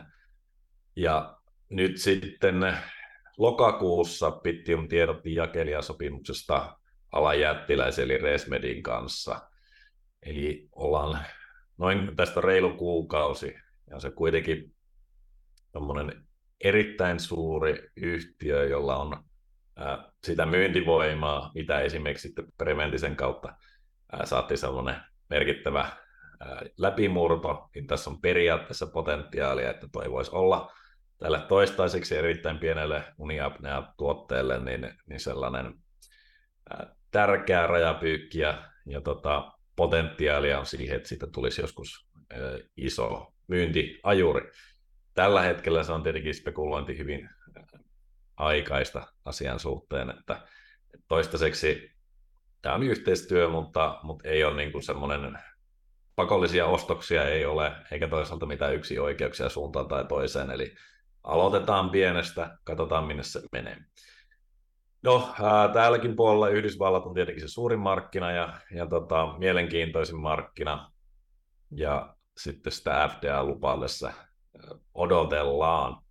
FDA-luvan saaminen voisi olla realistista loppuvuodesta 2024, eli ensi vuoden lopussa, ja sitten tietenkin Yhdysvallat olisi se suuri mielenkiinnon kohde. Se olisi mahdollinen, tietenkin Resment on sielläkin vahva, niin, niin tota, jos sitä kautta sitten päädyisi. Tällä hetkellä se sopimus koskee hajanaista määrää päässä eurooppalaisia maita, niin, niin tota, se ei koske Yhdysvaltoja, mikä tietenkin johtuu siitä, että sinne ei vielä kaupallista liiketoimintaa tuolla respirotuotteella päästä tekemään, kun sille FDA-lupa puuttuu, mutta, mutta tosi mielenkiintoinen siinä vaiheessa, kun se on, että päästäänkö sitä laajentamaan ja minkälaisia kokemuksia yhteistyöstä sitten siinä, siinä vaiheessa on ollut, että, että tota, nähdään, että voisiko siitä tulla semmoinen oikea ajuri. Mutta tämä, tämä tota, ehkä tästä uniapneasta vielä sen verran, että se potentiaalinen markkina on suunnilleen samaa koko luokkaa kuin tuo kardiologinen, eli vaikka uniapnea ei välttämättä ole niin kauhean, kauhean tunnettu, niin tuolla tuotteella on merkittävä potentiaali, ja sitä kautta jos ajatellaan, että, että toi Bittium Faros on ollut toistaiseksi se liikevaihdon, tai valtaosa liikevaihtoa on tullut siitä ja Yhdysvalloista, niin tässä olisi tosi mielenkiintoinen, jos tuohon saisi toisen tukijalan. Siinä ehkä lyhyesti Bittiumista siirrytään sitten Detection Technologyin. DT, tai tuttavallisemmin DT, on tota, retken ilmaisimien ratkaisu toimittaja lääketieteen turvallisuusala ja teollisuuden sovelluksiin. Yhtiö on siinä mielessä poikkeuksellinen, että kun yleensä puhutaan, että yhtiö keskittyy tiettyyn toimialaan, niin tällä DTllä on vahva vertikaalinen, vertikaalinen fokus, eli on tietty teknologia, missä ollaan erinomaisia, eli käytännössä tuossa röntgen ilmaisimien puolella, ja sitä sitten on haettu sovellusalueita eri toimialoilta, ja tosiaan lääketiede on näistä yksi. Yhtiöllä on todella vahva osaaminen siis siitä omasta tuotealusta ja sitten poikkitieteellistä osaamista osaamista tuolta näiltä eri alueilta ja tosiaan yhteinen teknologiapohja kaikkia näitä koskettaa. Puhutaan nyt siitä medical-puolesta, tieteen raporteista ja tietenkin myös Bittiumin raportissa aiemmin pystyy sitten koko kokonaisuuteen keskittymään, mutta suunnilleen puolet liikevaihdosta vähän alle tällä hetkellä tulee tuosta medikaalista, se on mielenkiintoinen, miten koronapandemia käytännössä oli tälle, tälle tota, lääketieteelliselle puolelle erittäin vahva ajuri.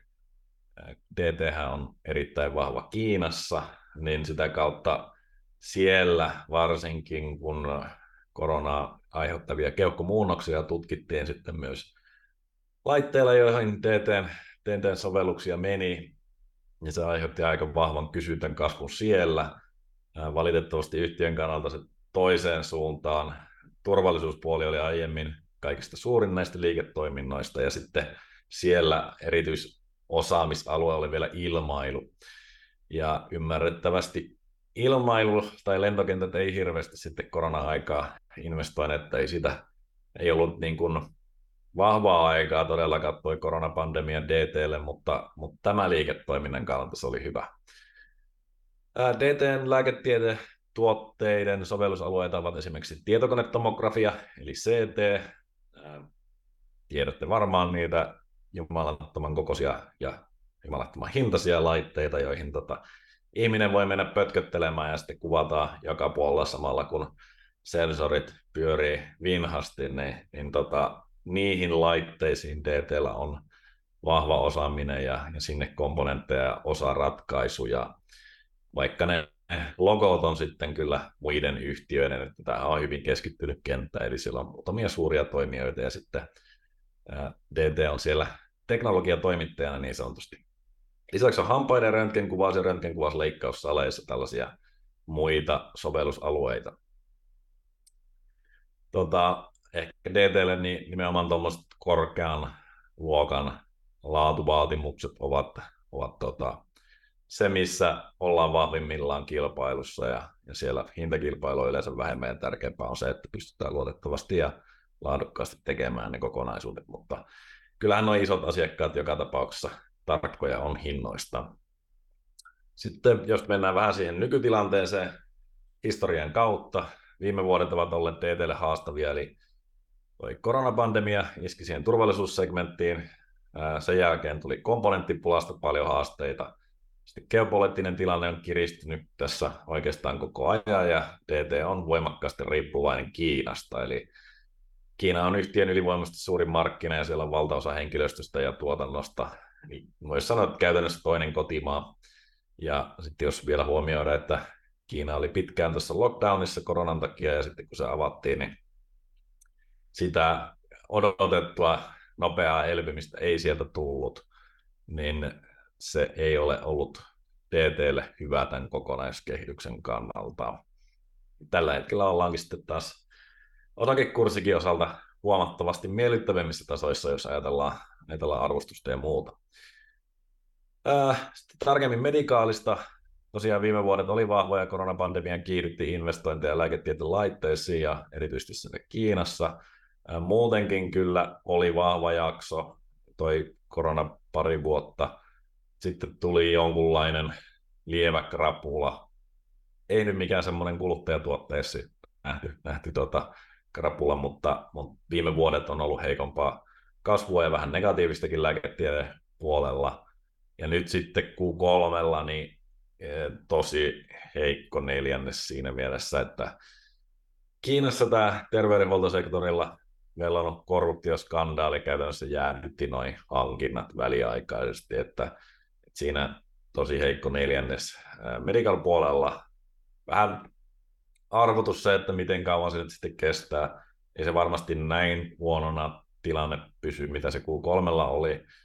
Ja loppuvuodet on perinteisesti vahvoja, kun kuitenkin yleensä sitä vähän niin kuin budjetit tehdään ja, ja sitten niihin hankitaan niitä laitteita, niin, niin jos periaatteessa mahdollisesti tulisi tosi vahvakin loppuvuosi. Mutta tota, epävarmuutta on paljon tuossa lääketieteen kehityksessä tästä Kiinasta johtuen. Erityisesti muuallahan tilanne on, on varsin hyvä.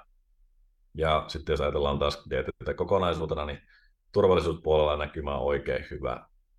Mutta täällä tosiaan niin on, on nähty mielenkiintoista vaihtelua ja osittain toki Kiinan riippuvaista, mutta muutenkin niin, niin kyllä siellä asiakkaat tuntu ottavan etukenoa ja sitten sen jälkeen vähän jarruteltu niitä investointeja ja ehkä niitä varastoja pikkusen pudoteltu, että, että sellaista perusliikettä, mikä nyt ehkä kuitenkaan lääketieteessä, joka perinteisesti aika tasainen, niin ole ihan arkipäivää. Sitten edetään ää, Optomediin, ja tähän on hyvä, kun Revenion tai Pääomamarkkinapäivä oli eilen, eli nauhoitellaan tätä nyt sitten perjantaina joulukuun ensimmäinen päivä. Niin oli, oli myös Optomedin kannalta mielenkiintoinen. Eli Optomed on kädessä pidettävien silmänpohjakameroiden johtava valmistaja maailmanlaajuisesti. Erityisesti voidaan sanoa laatujohtaja, eli yhtiö on onnistunut siinä, että saanut kädessä pidettävän silmänpohjakameran laadun sellaiseksi, että sillä saadaan erittäin hyviä kuvia. Teknologisesti ei mikään helppo, helppo asia. Yhtiö on siis laitevalmistaja, ja puhutaan nimenomaan niistä kädessä pidettävistä silmänpohjakameroista.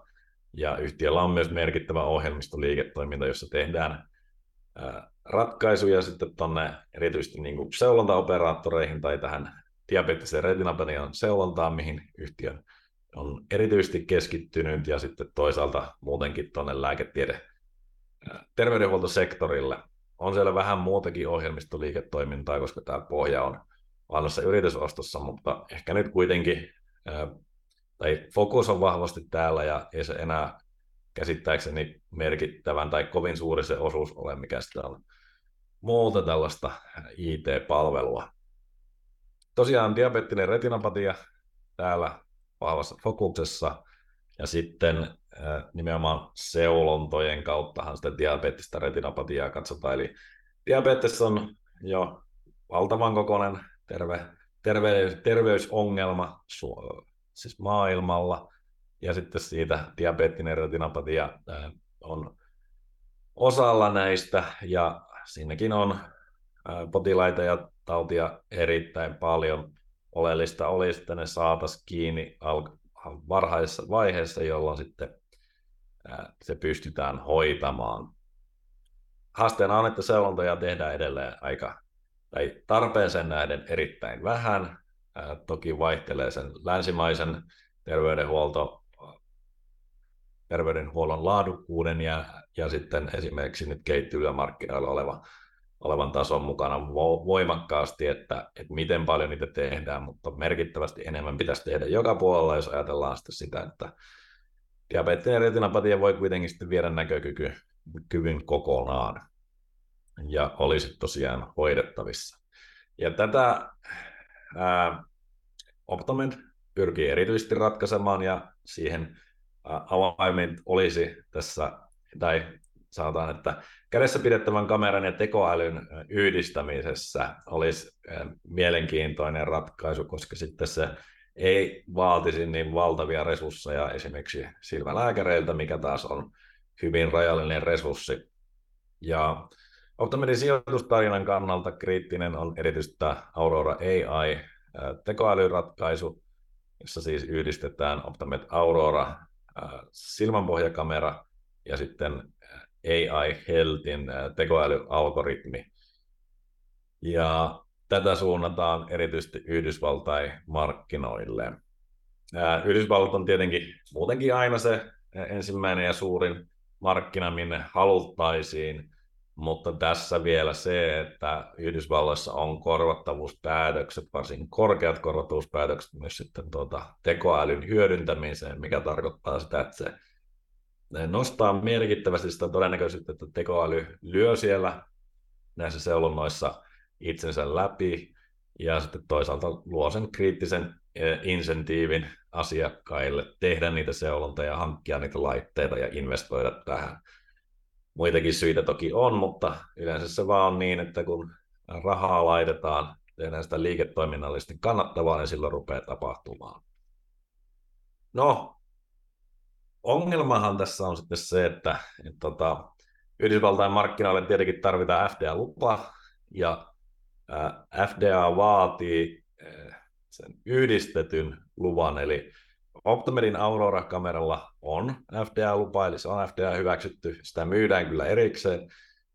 AI Healthillä on FDA-lupa sille algoritmille eri laitevalmistajan kanssa, mutta Optomedin ja tämä AI Healthin kombinaatiolle ei ole vielä, eli tämä Aurora AI Aurora AI ei ole vielä saanut FDA-lupaa ja sitä on oikeastaan odoteltu tässä vuoden päivät. Siirtynyt koko ajan eteenpäin ja, ja tota, on ollut tietenkin Iso pettymys, jos katsotaan taaksepäin, mutta ensi vuoden ensimmäisellä puoliskolla sitä nyt tällä hetkellä odotetaan. Toi FDA-prosessi on muutenkin ollut vähän tuskainen, kun se on asiantuntijaorganisaatio ja AI Healthin hallussa, ja se on vaikeuttanut tiedonkulkua, ja yhtiö on ollut hyvin tota, varovainen kommentoimaan yhtään mitään siihen liittyen, ja oikeastaan mitä tämä edennyt, niin yhä vähemmän on kommentoitu sitä mahdollista aikataulua ja muuta mikä on sinänsä ymmärrettävää, koska se ei ole heidän käsissään ja sitten tuota, aiheuttaa helposti pettymyksiä, jos aikataulut muuttuvat. Mutta tota, tosiaan meidän käsitys on, että tarvittava data on toimitettu FDAlle. Lupapäätös riippuu sitten FDAn aikatauluista. Ää, ensimmäinen vuosipuolisko on meidän paras arvaus tällä hetkellä ja, ja sitten sen jälkeen erittäin nopeasti, jos positiivinen lupapäätös saadaan, niin varmasti toi Optomed lähtee kaupallistamaan sitä Aurora AI-kokonaisratkaisua. Tämä on tietenkin vähän osittain spekulointia, kun sitä FDA-lupaa ei ole. Kaupallistamistahan ei saa aloittaa, eikä sitä markkinointiakaan virallisesti, niin, niin tota, sitä ennen. Mutta lähtökohtaisesti yhtiö on kertonut, että ajatuksena on se, että, että kun lupa saadaan, niin tota, pyritään tarjoamaan palveluna, eli ei tarvitse, tai pyrittäisiin tekemään mahdollisimman yksinkertaiseksi se ratkaisun käyttöönotto ja se hankinta-päätös mahdollisimman alhaiselle kynnykselle, eli mahdollisimman moni hankkisi sen kokonaisratkaisu, jossa sitten tota, allokoitaisiin käytännössä sitä kuukausittaista pää, tulovirtaa Optomedin, joka on se kameratoimittaja, ja sitten toisaalta AI Healthin, joka on se tekoälytoimittaja, niin näiden välillä. Sitä revenue sharing osuutta ei ole, ei ole tota, julkaistu, mutta tärkeintä olisi, että se päästäisi, pääsisi mahdollisimman laajasti leviämään siellä. No, miten todennäköistä tämä nyt sitten olisi? Tämä tota, Yhtiön ajatushan on se, että, että kädessä pidettävä laadukas kamera sopii erinomaisesti perusterveydenhuoltoon, joka on hyvin mielenkiintoinen markkina, tietenkin valtavan kokoinen lähtökohtaisesti ja, ja sitten tarvetta olisi, olisi monelle ja sitä kautta voitaisiin saada niin kuin merkittävää markkinaosuutta, jos ajatellaan, että se olisi kustannustehokas, kädessä pidettävä eli siirrettävä ja ja sitten riittävän laadukas ja, ja tota, tehokas tekoälyalgoritmi siihen kylkeen, niin pystyttäisiin tekemään ne diagnoosit myös suoraan sillä. Niin tota, tämä olisi ensimmäinen kädessä pidettävä kameran ja tekoälyn yhdistelmä tuolle markkinalle, ja sitä kautta siinä niin kuin on omat kulmansa tässä Optomedin tarinassa. No onko tuo kaupallistaminen sitten helppoa? Ei varmasti erilaisia näkökulmia tähän varmasti on. Esimerkiksi Revenio puhuu eilisellä pääomamarkkinapäivällään, että, että ratkaisevana tekijänä nimenomaan sitä kuvan laatua. No, Optomedin kuvattavuus tai nämä perusspeksit, mitä katsoo sitten niistä tutkimuksista, niin nehän on erittäin hyvät, mutta kyllä varmastikin tota pöytäkameroilla on tiettyjä etuja edelleen siinä kuvan laadussa – erityisesti huippuluokan ää, tota, pöytäkameroilla, ei toki kaikilla. Ja sitten siihen, että jos se kameran laatu ja se kuvan laatu on riittävän hyvä, niin sitä tehokkaammin se pystyy tekoäly tekemään työnsä ja havaitsemaan ne oleelliset asiat sieltä kuvista. Ja sitten tietenkin oleellista on se, että miten helppo käyttöinen se on, eli, eli tuossa kädessä pidettävässä kamerassa pitää kuitenkin jonkunlaista taitoa olla, että saat sen osoitettua oikein. Optomet tietenkin puhuu, että se on erittäin helppokäyttöinen se heidän ratkaisu.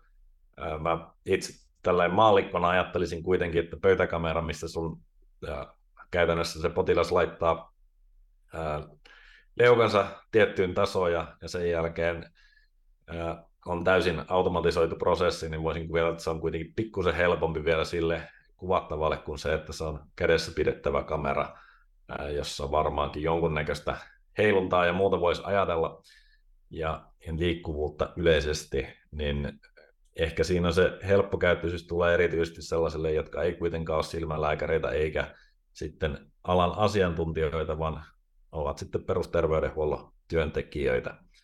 Ja niitähän sitten, mitä enemmän pystyy sitä niin kuin rajallisempaa resursseja säästämään, niin sitä enemmän se mahdollisesti tehostaa tätä kokonaisuutta. No, joka tapauksessa Optomed niin erittäin mielenkiintoisessa tilanteessa. Yhtiöhän on markkina-arvoltaan huomattavan pieni, periaatteessa omaa valtavan potentiaalin. Miten todennäköistä se sitten on, että se valtava potentiaali saavutetaan? No siinä on paljon näitä esteitä. Ensimmäisenä se FDA, sen jälkeen se kaupallistaminen, mikä tulee olemaan haastavaa lähtökohtaisesti, ja sen jälkeen sitten, jos siihen koko potentiaaliin pitäisi päästä, niin pitäisi tehdä niin kuin myös mahdollisesti tulevaisuudessa muuta kuin diabeettisen retinapatian seulontaa sitten näistä, näistä silmänpohjakuvista, koska silmänpohja on siitä mielenkiintoinen, että sitä niin sanotusti näkee aivoihin ja sieltä voisi tehdä muitakin diagnooseja sitten tulevaisuudessa. No, tässä vaiheessa puhutaan diabeettisesta retinapatiasta ja otetaan FDA ja katsotaan sitten, kun päästään kaupallistamaan, että miten se lähtee käyntiin. Koko strategia Optimilillä tulee todennäköisesti sitten siinä vaiheessa muuttumaan, mutta totta kai tämä perusliiketoiminta, mitä tällä hetkellä tehdään, eli on tämä laiteliiketoiminta, käytännössä nämä kädessä pidettävät kamerat, joita myydään siis myös tietenkin ilman tekoälyratkaisua, ja sitten ohjelmistot siihen päälle, niin ilman muuta sitä jatketaan, mutta jos ajatellaan sitä isoa kuvaa, niin tosi kriittinen vuosi edessä. Sitten viimeisenä Revenio. No mä luulen, että Revenio on niin kuin sijoitustarina tunnetaan ehkä näistä edellä mainituista parhaiten. Vähän niin kuin legendaarinen menestystarina Helsingin pörssissä. Mutta todetaan nyt kuitenkin, että kyseessä on kansainvälisellä markkinoilla toimiva terveysteknologiakonsernia oftalmologisten laitteiden kärkiyhtiöitä.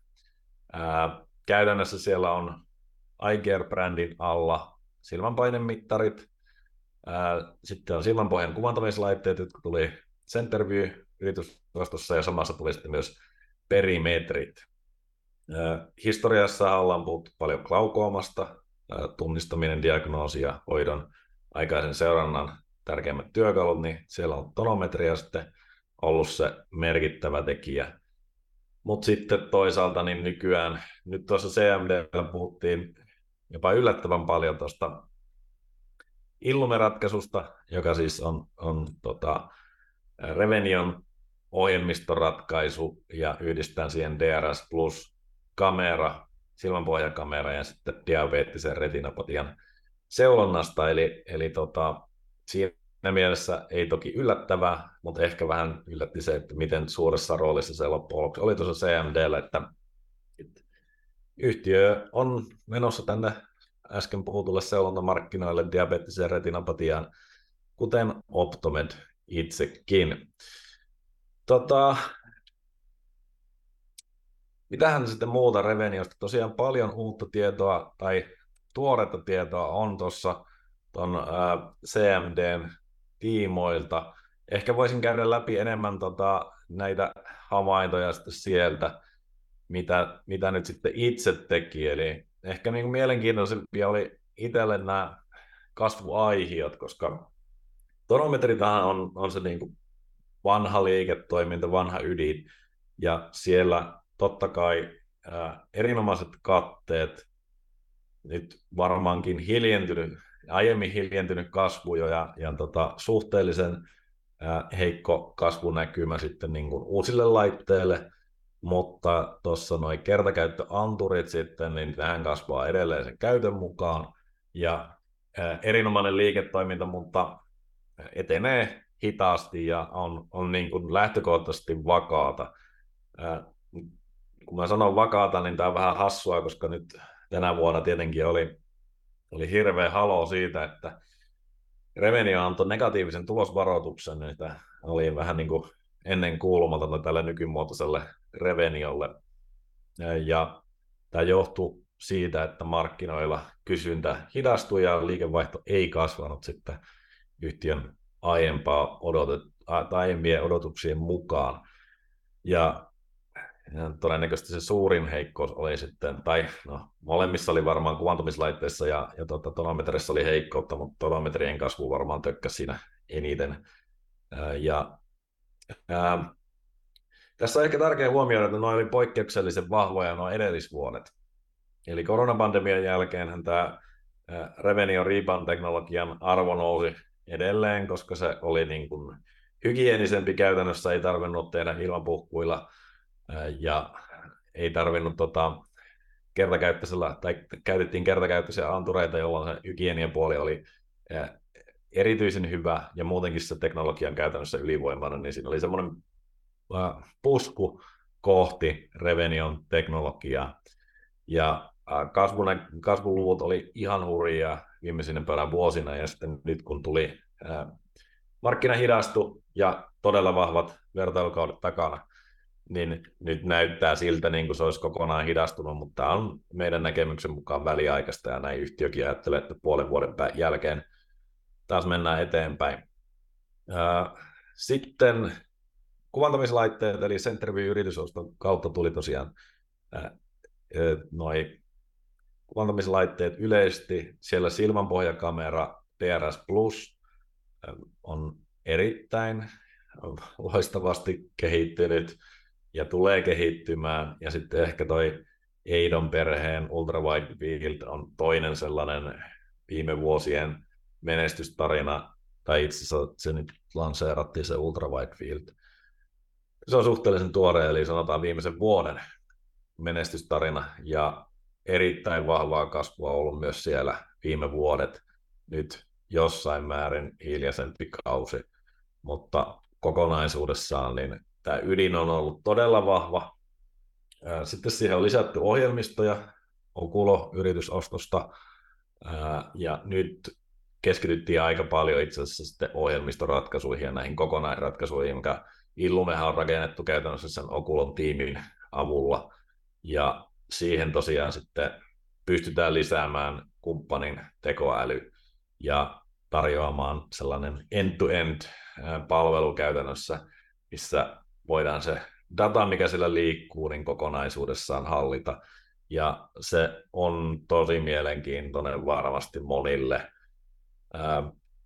Se on suunnattu vähän niin kuin alasegmenttiin siinä mielessä, että se ei tule niin kuin, niin kuin ei yritetä korvata jotakin lää, tota, massiivisien sairaaloiden järjestelmiä, vaan pyritään enemmänkin sitten sinne pienempiin, pienempiin klinikkoihin ja mahdollisesti sitten sellaisille asiakkaille, jotka tota, tekee näitä paljon, mutta kuitenkin ovat siinä koko luokassa, ettei sinne nyt mitään massiivista järjestelmää olla hankkimassa. Ja kilpailua tässä segmentissä on huomattavan paljon vähemmän, mitä sitten siellä isoissa järjestelmissä, missä on aika selkeä, että ne on muutamien, muutamien käsissä. No, äh, CMD-havaintoja lyhyesti.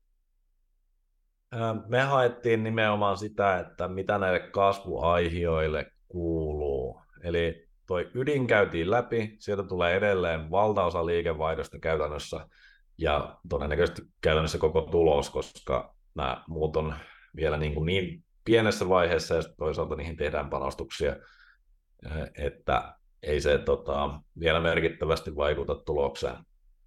Tämä on tämä Illumen kokonaisratkaisu, missä voidaan sitä vähän ajatella sitä niin kuin Optomedin tarjontaa myös, varsinkin kun nyt myös perusterveydenhuolto oli täällä kohdemarkkinoiden mukana, ja sitten tosiaan Home 2, eli kodissa, kotona tehtävä ää, etämonitorointi tuolle käytännössä tonometri, joka tehdään itse, ja pystytään mittaamaan sitten pidempiaikaisia sarjoja sen takia, että mikä olisi siis oleellista sen takia, että silmänpaineethan vaihtelee ja olisi oleellista tietää se keskimääräinen perustaso, eikä vaan se yksittäisen mittauksen taso yksittäisessä kohtaamisessa sitten vaikka optikon luona sitten ää, Suomessa tai silmälääkärillä jossain muualla.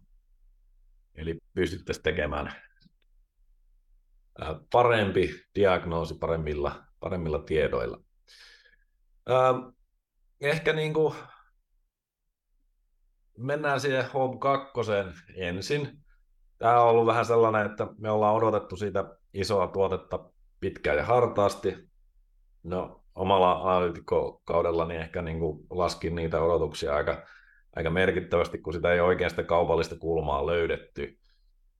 Ja nyt yhtiö avasi ensimmäistä kertaa markkinapotentiaalia, mitä he näkevät niin kuin Klaukooman kotimonitoroinnin markkinassa sisältäen laitteet ja palvelut. Eli ei kannata ajatella, että tämä nyt on niin kuin pelkästään Home 2 markkina, mutta potentiaalinen markkina, josta voi hakea vähän suuntaviivoja siihen, että mitä tämä voisi olla.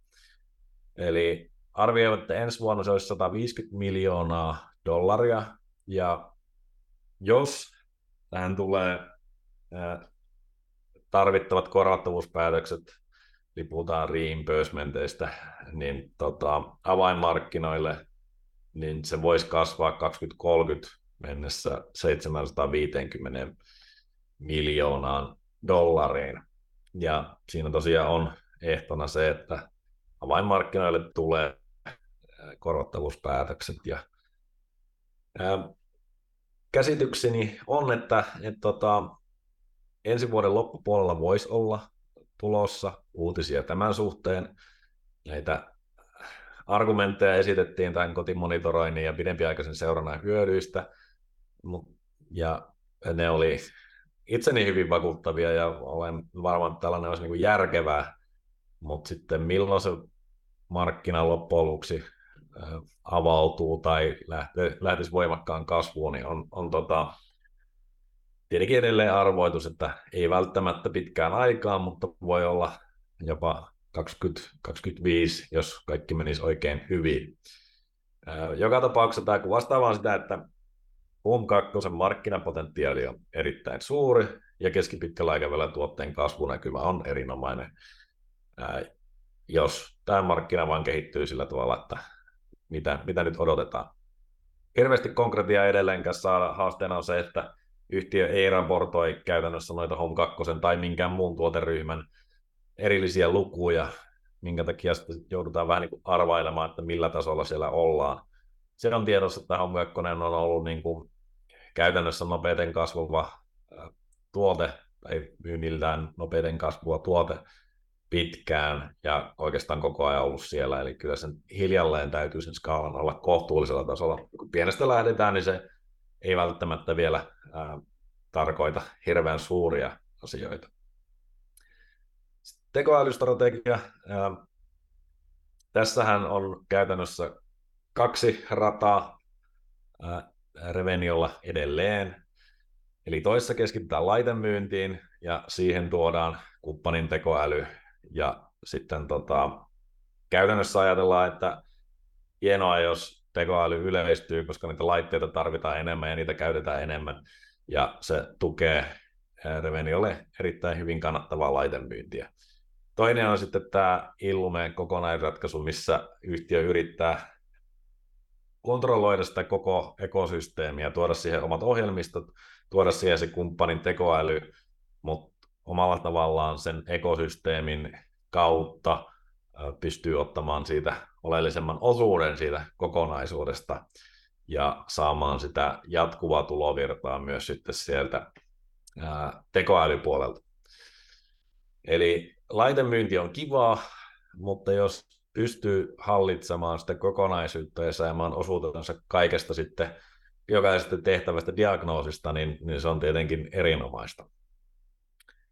Ähm, Revenue johto indikoi, että iGear DRS Plus ja AI-kumppanin yhdistelmä FDA-hyväksyntää voitaisiin odottaa ensi vuonna. Äh, tässä ei puuttu siitä Illumen kokonaisratkaisusta, vaan, vaan nimenomaan siitä, että joku kumppani äh, tulee DRS Plusan kanssa ulos ja, ja tota, hakee sen yhdistelmän, mistä aiemmin puhuttiin. Eli DRS Plusalla tietenkin on FDA-hyväksyntä ja sitten näitä FDA-hyväksyttyjä älyalgoritmeja on, on monia, mutta, mutta tätä kombinaatiota ei vielä ole. Ja toi on tosi mielenkiintoinen nähdä, että miten tuon Illumen kanssa onnistutaan. Siitä avainlukuja ei tiedetä, se tiedetään, että siellä käytännössä Euroopassahan se on käytössä, monissakin paikoissa jo, ja niin kuin paljon sillä diagnooseja niin sanotusti tehdään tai paljon raportteja tehdään. Täällähän se on omalla tavallaan yleensä siinä tukena, lääkärin tukena, ei tekemässä sitä autonomista diagnoosia, mutta ää, tulovirta on pientä, mutta joka tapauksessa aktiviteettia on paljon ja tulevaisuuden potentiaali erittäin suuri. Jos ajatellaan, että tuossakin sitten ensi vuoden loppupuolella voisi olla FDA, niin, niin se on mielenkiintoinen nähdä, että tulisiko paljonkin mielenkiintoisia hyviä uusia, uutisia Revenion kannalta sitten loppuvuoden. Okei, tota, yleisesti en lähde käymään tota strategian kulmakiviä tai muuta vastaavaa läpi, mutta ehkä se, että toi tarjonta laajenee tuolla suunnitelmallisesti ja jälleen korostettiin myös sitä epäorganisen kasvun mahdollisuutta, eli, eli yhtiö haluaa kasvaa myös yritysostoin, laajentaa tarjontaansa skaalaansa ja kiihdyttää kannattavaa kasvua. Ei uutta eikä ihmeellistä, mutta kyllä toi niin kuin selvästi taas oli nostettu tuossa CMDllä, että tätä pyritään tekemään ja korostettiin, että Centervyynkin kanssa neuvoteltiin kaksi vuotta ennen kuin se saatiin maaliin. Siellä on rajallinen määrä mielenkiintoisia yhtiöitä ja kuulosti vähän siltä, että neuvotteluja on käyty, mutta samalla kun revenio-arvostus on tässä pörssin mukana ää, romahtanut viime vuosina, niin yksityisissä yhtiöissä tällaista liikettä ei kuulemma ole tapahtunut, että, että se on sitten arvostuksesta varmasti jarru yritysostoille tällä hetkellä, ja hiljalleen, jos tilanne jatkuu, niin voisi olettaa, että myös siellä myyntipuolella aletaan miettimään uudelleen sitä tota, mahdollista arvostustasoa, mutta se riippuu tietenkin siitä, että onko nyt sitten joku pakko myydä tai halu myydä, että ei, ei Reveniotakaan ole pakko myydä näin, näillä hinnoilla, ää, mutta se on sitten, että jos joku haluaa, niin oma, oma asiansa. Tota, ja lisäksi kuvattiin myös sen, korostettiin myös niin kuin oman tuotekehitysputkea, että sieltä on tulossa uusia tuotteita lähivuosina. Tuotekehityksään käytetään jatkossakin se noin 10 prosenttia liikevaihdosta, ja jos miten paljon revenue on kasvanut tässä, niin absoluuttinen summa on tietenkin kasvanut viime vuosina voimakkaasti. Eli uusia tuotteita on tulossa, ja ensi vuonna yksi tämmöinen tiedossa oleva uusi tuotehan on sitten Maija uusi sukupolvi, eli tämä mikroperimetri, minkä oli osittain syynä siihen, että, tai on osittain syynä siihen, että tänä vuonna ei, ei tota kasvua tule niin paljon, koska viime vuoden jälkimmäisellä puoliskolla myytiin käytännössä edellisen sukupolven maijat loppuun, kun asiakas kovasti halusi ostaa ja sitten uusia ei voitu tehdä, kun komponentteja ei ole ollut, eli, eli tota, tänä vuonna ei ole ollut sitten maijaa myytäväksi. Se tietenkin heijastuu myös työhön, ja, jos, ja kun se tulee ensi vuoden loppupuoliskolla, niin taas on yksi sellainen asia, mikä tulee todennäköisesti piristämään tuota vuotta 20, no ehkä ensi vuoden loppua jo, mutta sitten ainakin vuotta 2025. Kysyntää kuulemma olisi, mutta myytävää ei tällä hetkellä ole. Ehkä viimeinen asia, mitä tuosta niin Reveniosta kommentoin tuohon vähän sen osakekurssiaan tuli alas eilen. En oikein tarkkaan pysty sanomaan, että mikä nyt sitten oli markkinoille niin suuri pettymys, kun iso kuva oli mielestäni aika lailla siinä tota, odotuksien mukainen ja, ja niin kuin loogisia ja hyviä askeleita, eli pide, pidemmän aikavälin näkymä, mikä mielestäni pääomamarkkinapäivällä pitäisi kuitenkin olla se mielenkiintoisin, niin siinä oikeastaan kuva vaan vahvistui meillä. Mutta varmasti ainakin se, että toi kasvutavoite oli nyt sitten kolme kertaa markkinakasvu, ää, diagnostiikka, laitteiden markkinakasvu, ja tota, se on noin 4,2 käsittääkseni, niin se tarkoittaa, että sellaista 12-13 prosenttia pitäisi orgaanisesti kasvaa. Tämä varmistettiin vielä, että se ei sisällä niin kuin yritysosto, että siihen pitäisi päästä, vaan on saavutettavissa puhtaasti orgaanisesti.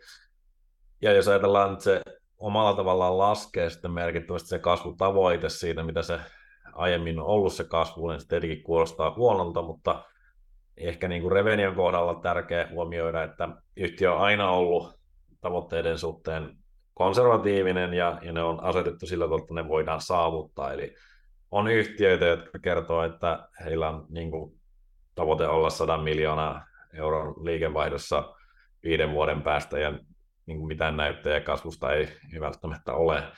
Ja tällä hetkellä liikevaihto on 20 miljoonaa, mutta niin kuin Reveniolla se polku siihen tavoitetasoon on hyvin todennäköisesti selkeä. Ne ajurit on meidän mielestään aika vahvoja myös nopeampaan kasvuun edelleen, mutta tietenkin tässä on paljon epävarmoja osia, ja kun me puhutaan 24-26 tasosta ja kasvutavoitteen kohdalta 25 eteenpäin, niin se on tota, loppujen lopuksi aika pieni ikkuna, missä sitten pitää tapahtua äh, hitaasti liikkuvalla toimialalla monia asioita, että se voi kiittyä eteenpäin. Eli en niin kuin itse ajattelisi, että, että kuvastaa nyt sitten jonkunnäköistä liikevaihdon kasvun hidastumista pidemmällä aikavälillä, vaan tässä on näitä kasvuaiheita, jotka kypsy, ja sitten ydinliiketoiminnassa on selvää, että tonometrit ei tule kasvamaan enää uusien laitteiden myynti hurjaa vauhtia. Se tulee kiihtymään taas vähän sen, kun markkina normalisoituu, mutta ei varmasti mitenkään niin kuin hurjaa. Kuvantumislaitteessa taas markkinaosuuksia otetaan edelleen voimakkaasti. Ja ehkä tämmöinen niin kuin yleisesti, niin ensi vuoden lopusta tulee tosi mielenkiintoinen, pitäisi tulla paljon mielenkiintoisia päätöksiä. Ää, ensi vuoden alusta tulee vaikea vielä, kuusi kuukautta markkinoiden alakulua jatkuvassa, ja miten sitten se yleinen markkina elpyy, niin siitähän meillä ei ole, ei ole sellaista selkeyttä, eli se kulmakerrojen arvaus, mutta ää, 25 vuosi näyttäisi tosi mielenkiintoiselta, jos noin palikat osu paikalleen. Ja sitten siitä toki seuraavatkin vuodet, eli kannattaa muistaa, että nuo kasvuaiheet keittyy hitaasti. Äh, siinä tuli pitkä pätkä Reveniosta, mutta tämä nyt sattui tälleen mielenkiintoiseen aikaan, niin koin ihan järkevänä käydä myös tuota, pääomamarkkinapäivä anti ainakin jollain tasolla, ja ehkä siitä nyt sitten sai kuvan myös siitä, että missä Revenio tällä hetkellä menee. Ei muuta kuin kiitoksia minun puolesta ja minä hiljenen. Siinä olisi käyty läpi taas life science-sektorin kuulumisia. Iso nippu yhtiöitä, tosi erilaisia profiileja ja sinänsä, niin kun käytiin läpi, niin varsin vakaa markkina, mutta ei immuuni markkina, markkinamuutoksella. Aina jotain tapahtuu myös tuo viranomaispuolella, joka sitten tiettyihin yhtiöihin voi vaikuttaa enemmänkin ja, ja toisiin sitten ei välttämättä, välttämättä ollenkaan, mutta paljon löytyy näitä varhaisemman vaiheen korkean potentiaaliyhtiöitä, ja totta kai sitten yksittäisessä yhtiössä riskit on, riskit on aina, aina korkealla, mutta kun miettii sektoria laajemmin, niin semmoinen laajempi salkku pienemmillä painoilla ää, sijoitussalkusta, niin tota, on ehkä semmoinen lähestymistapa, mitä me ollaan molemmat, molemmat suosittu, kun mietitään tätä sektoria noita varhaisemman vaiheen keissejä. Kyllä vaan, oli mukava käydä näitä taas läpi ja toivotetaan tervetulleeksi kaikenlaiset kysymykset myös sieltä foorumin kautta, että jos tästä, tästä heräsi jonkunnäköisiä kysymyksiä, niin olemme vastailemassa niihin. Kiitos kun olette kuuntelemassa. Palaillaan.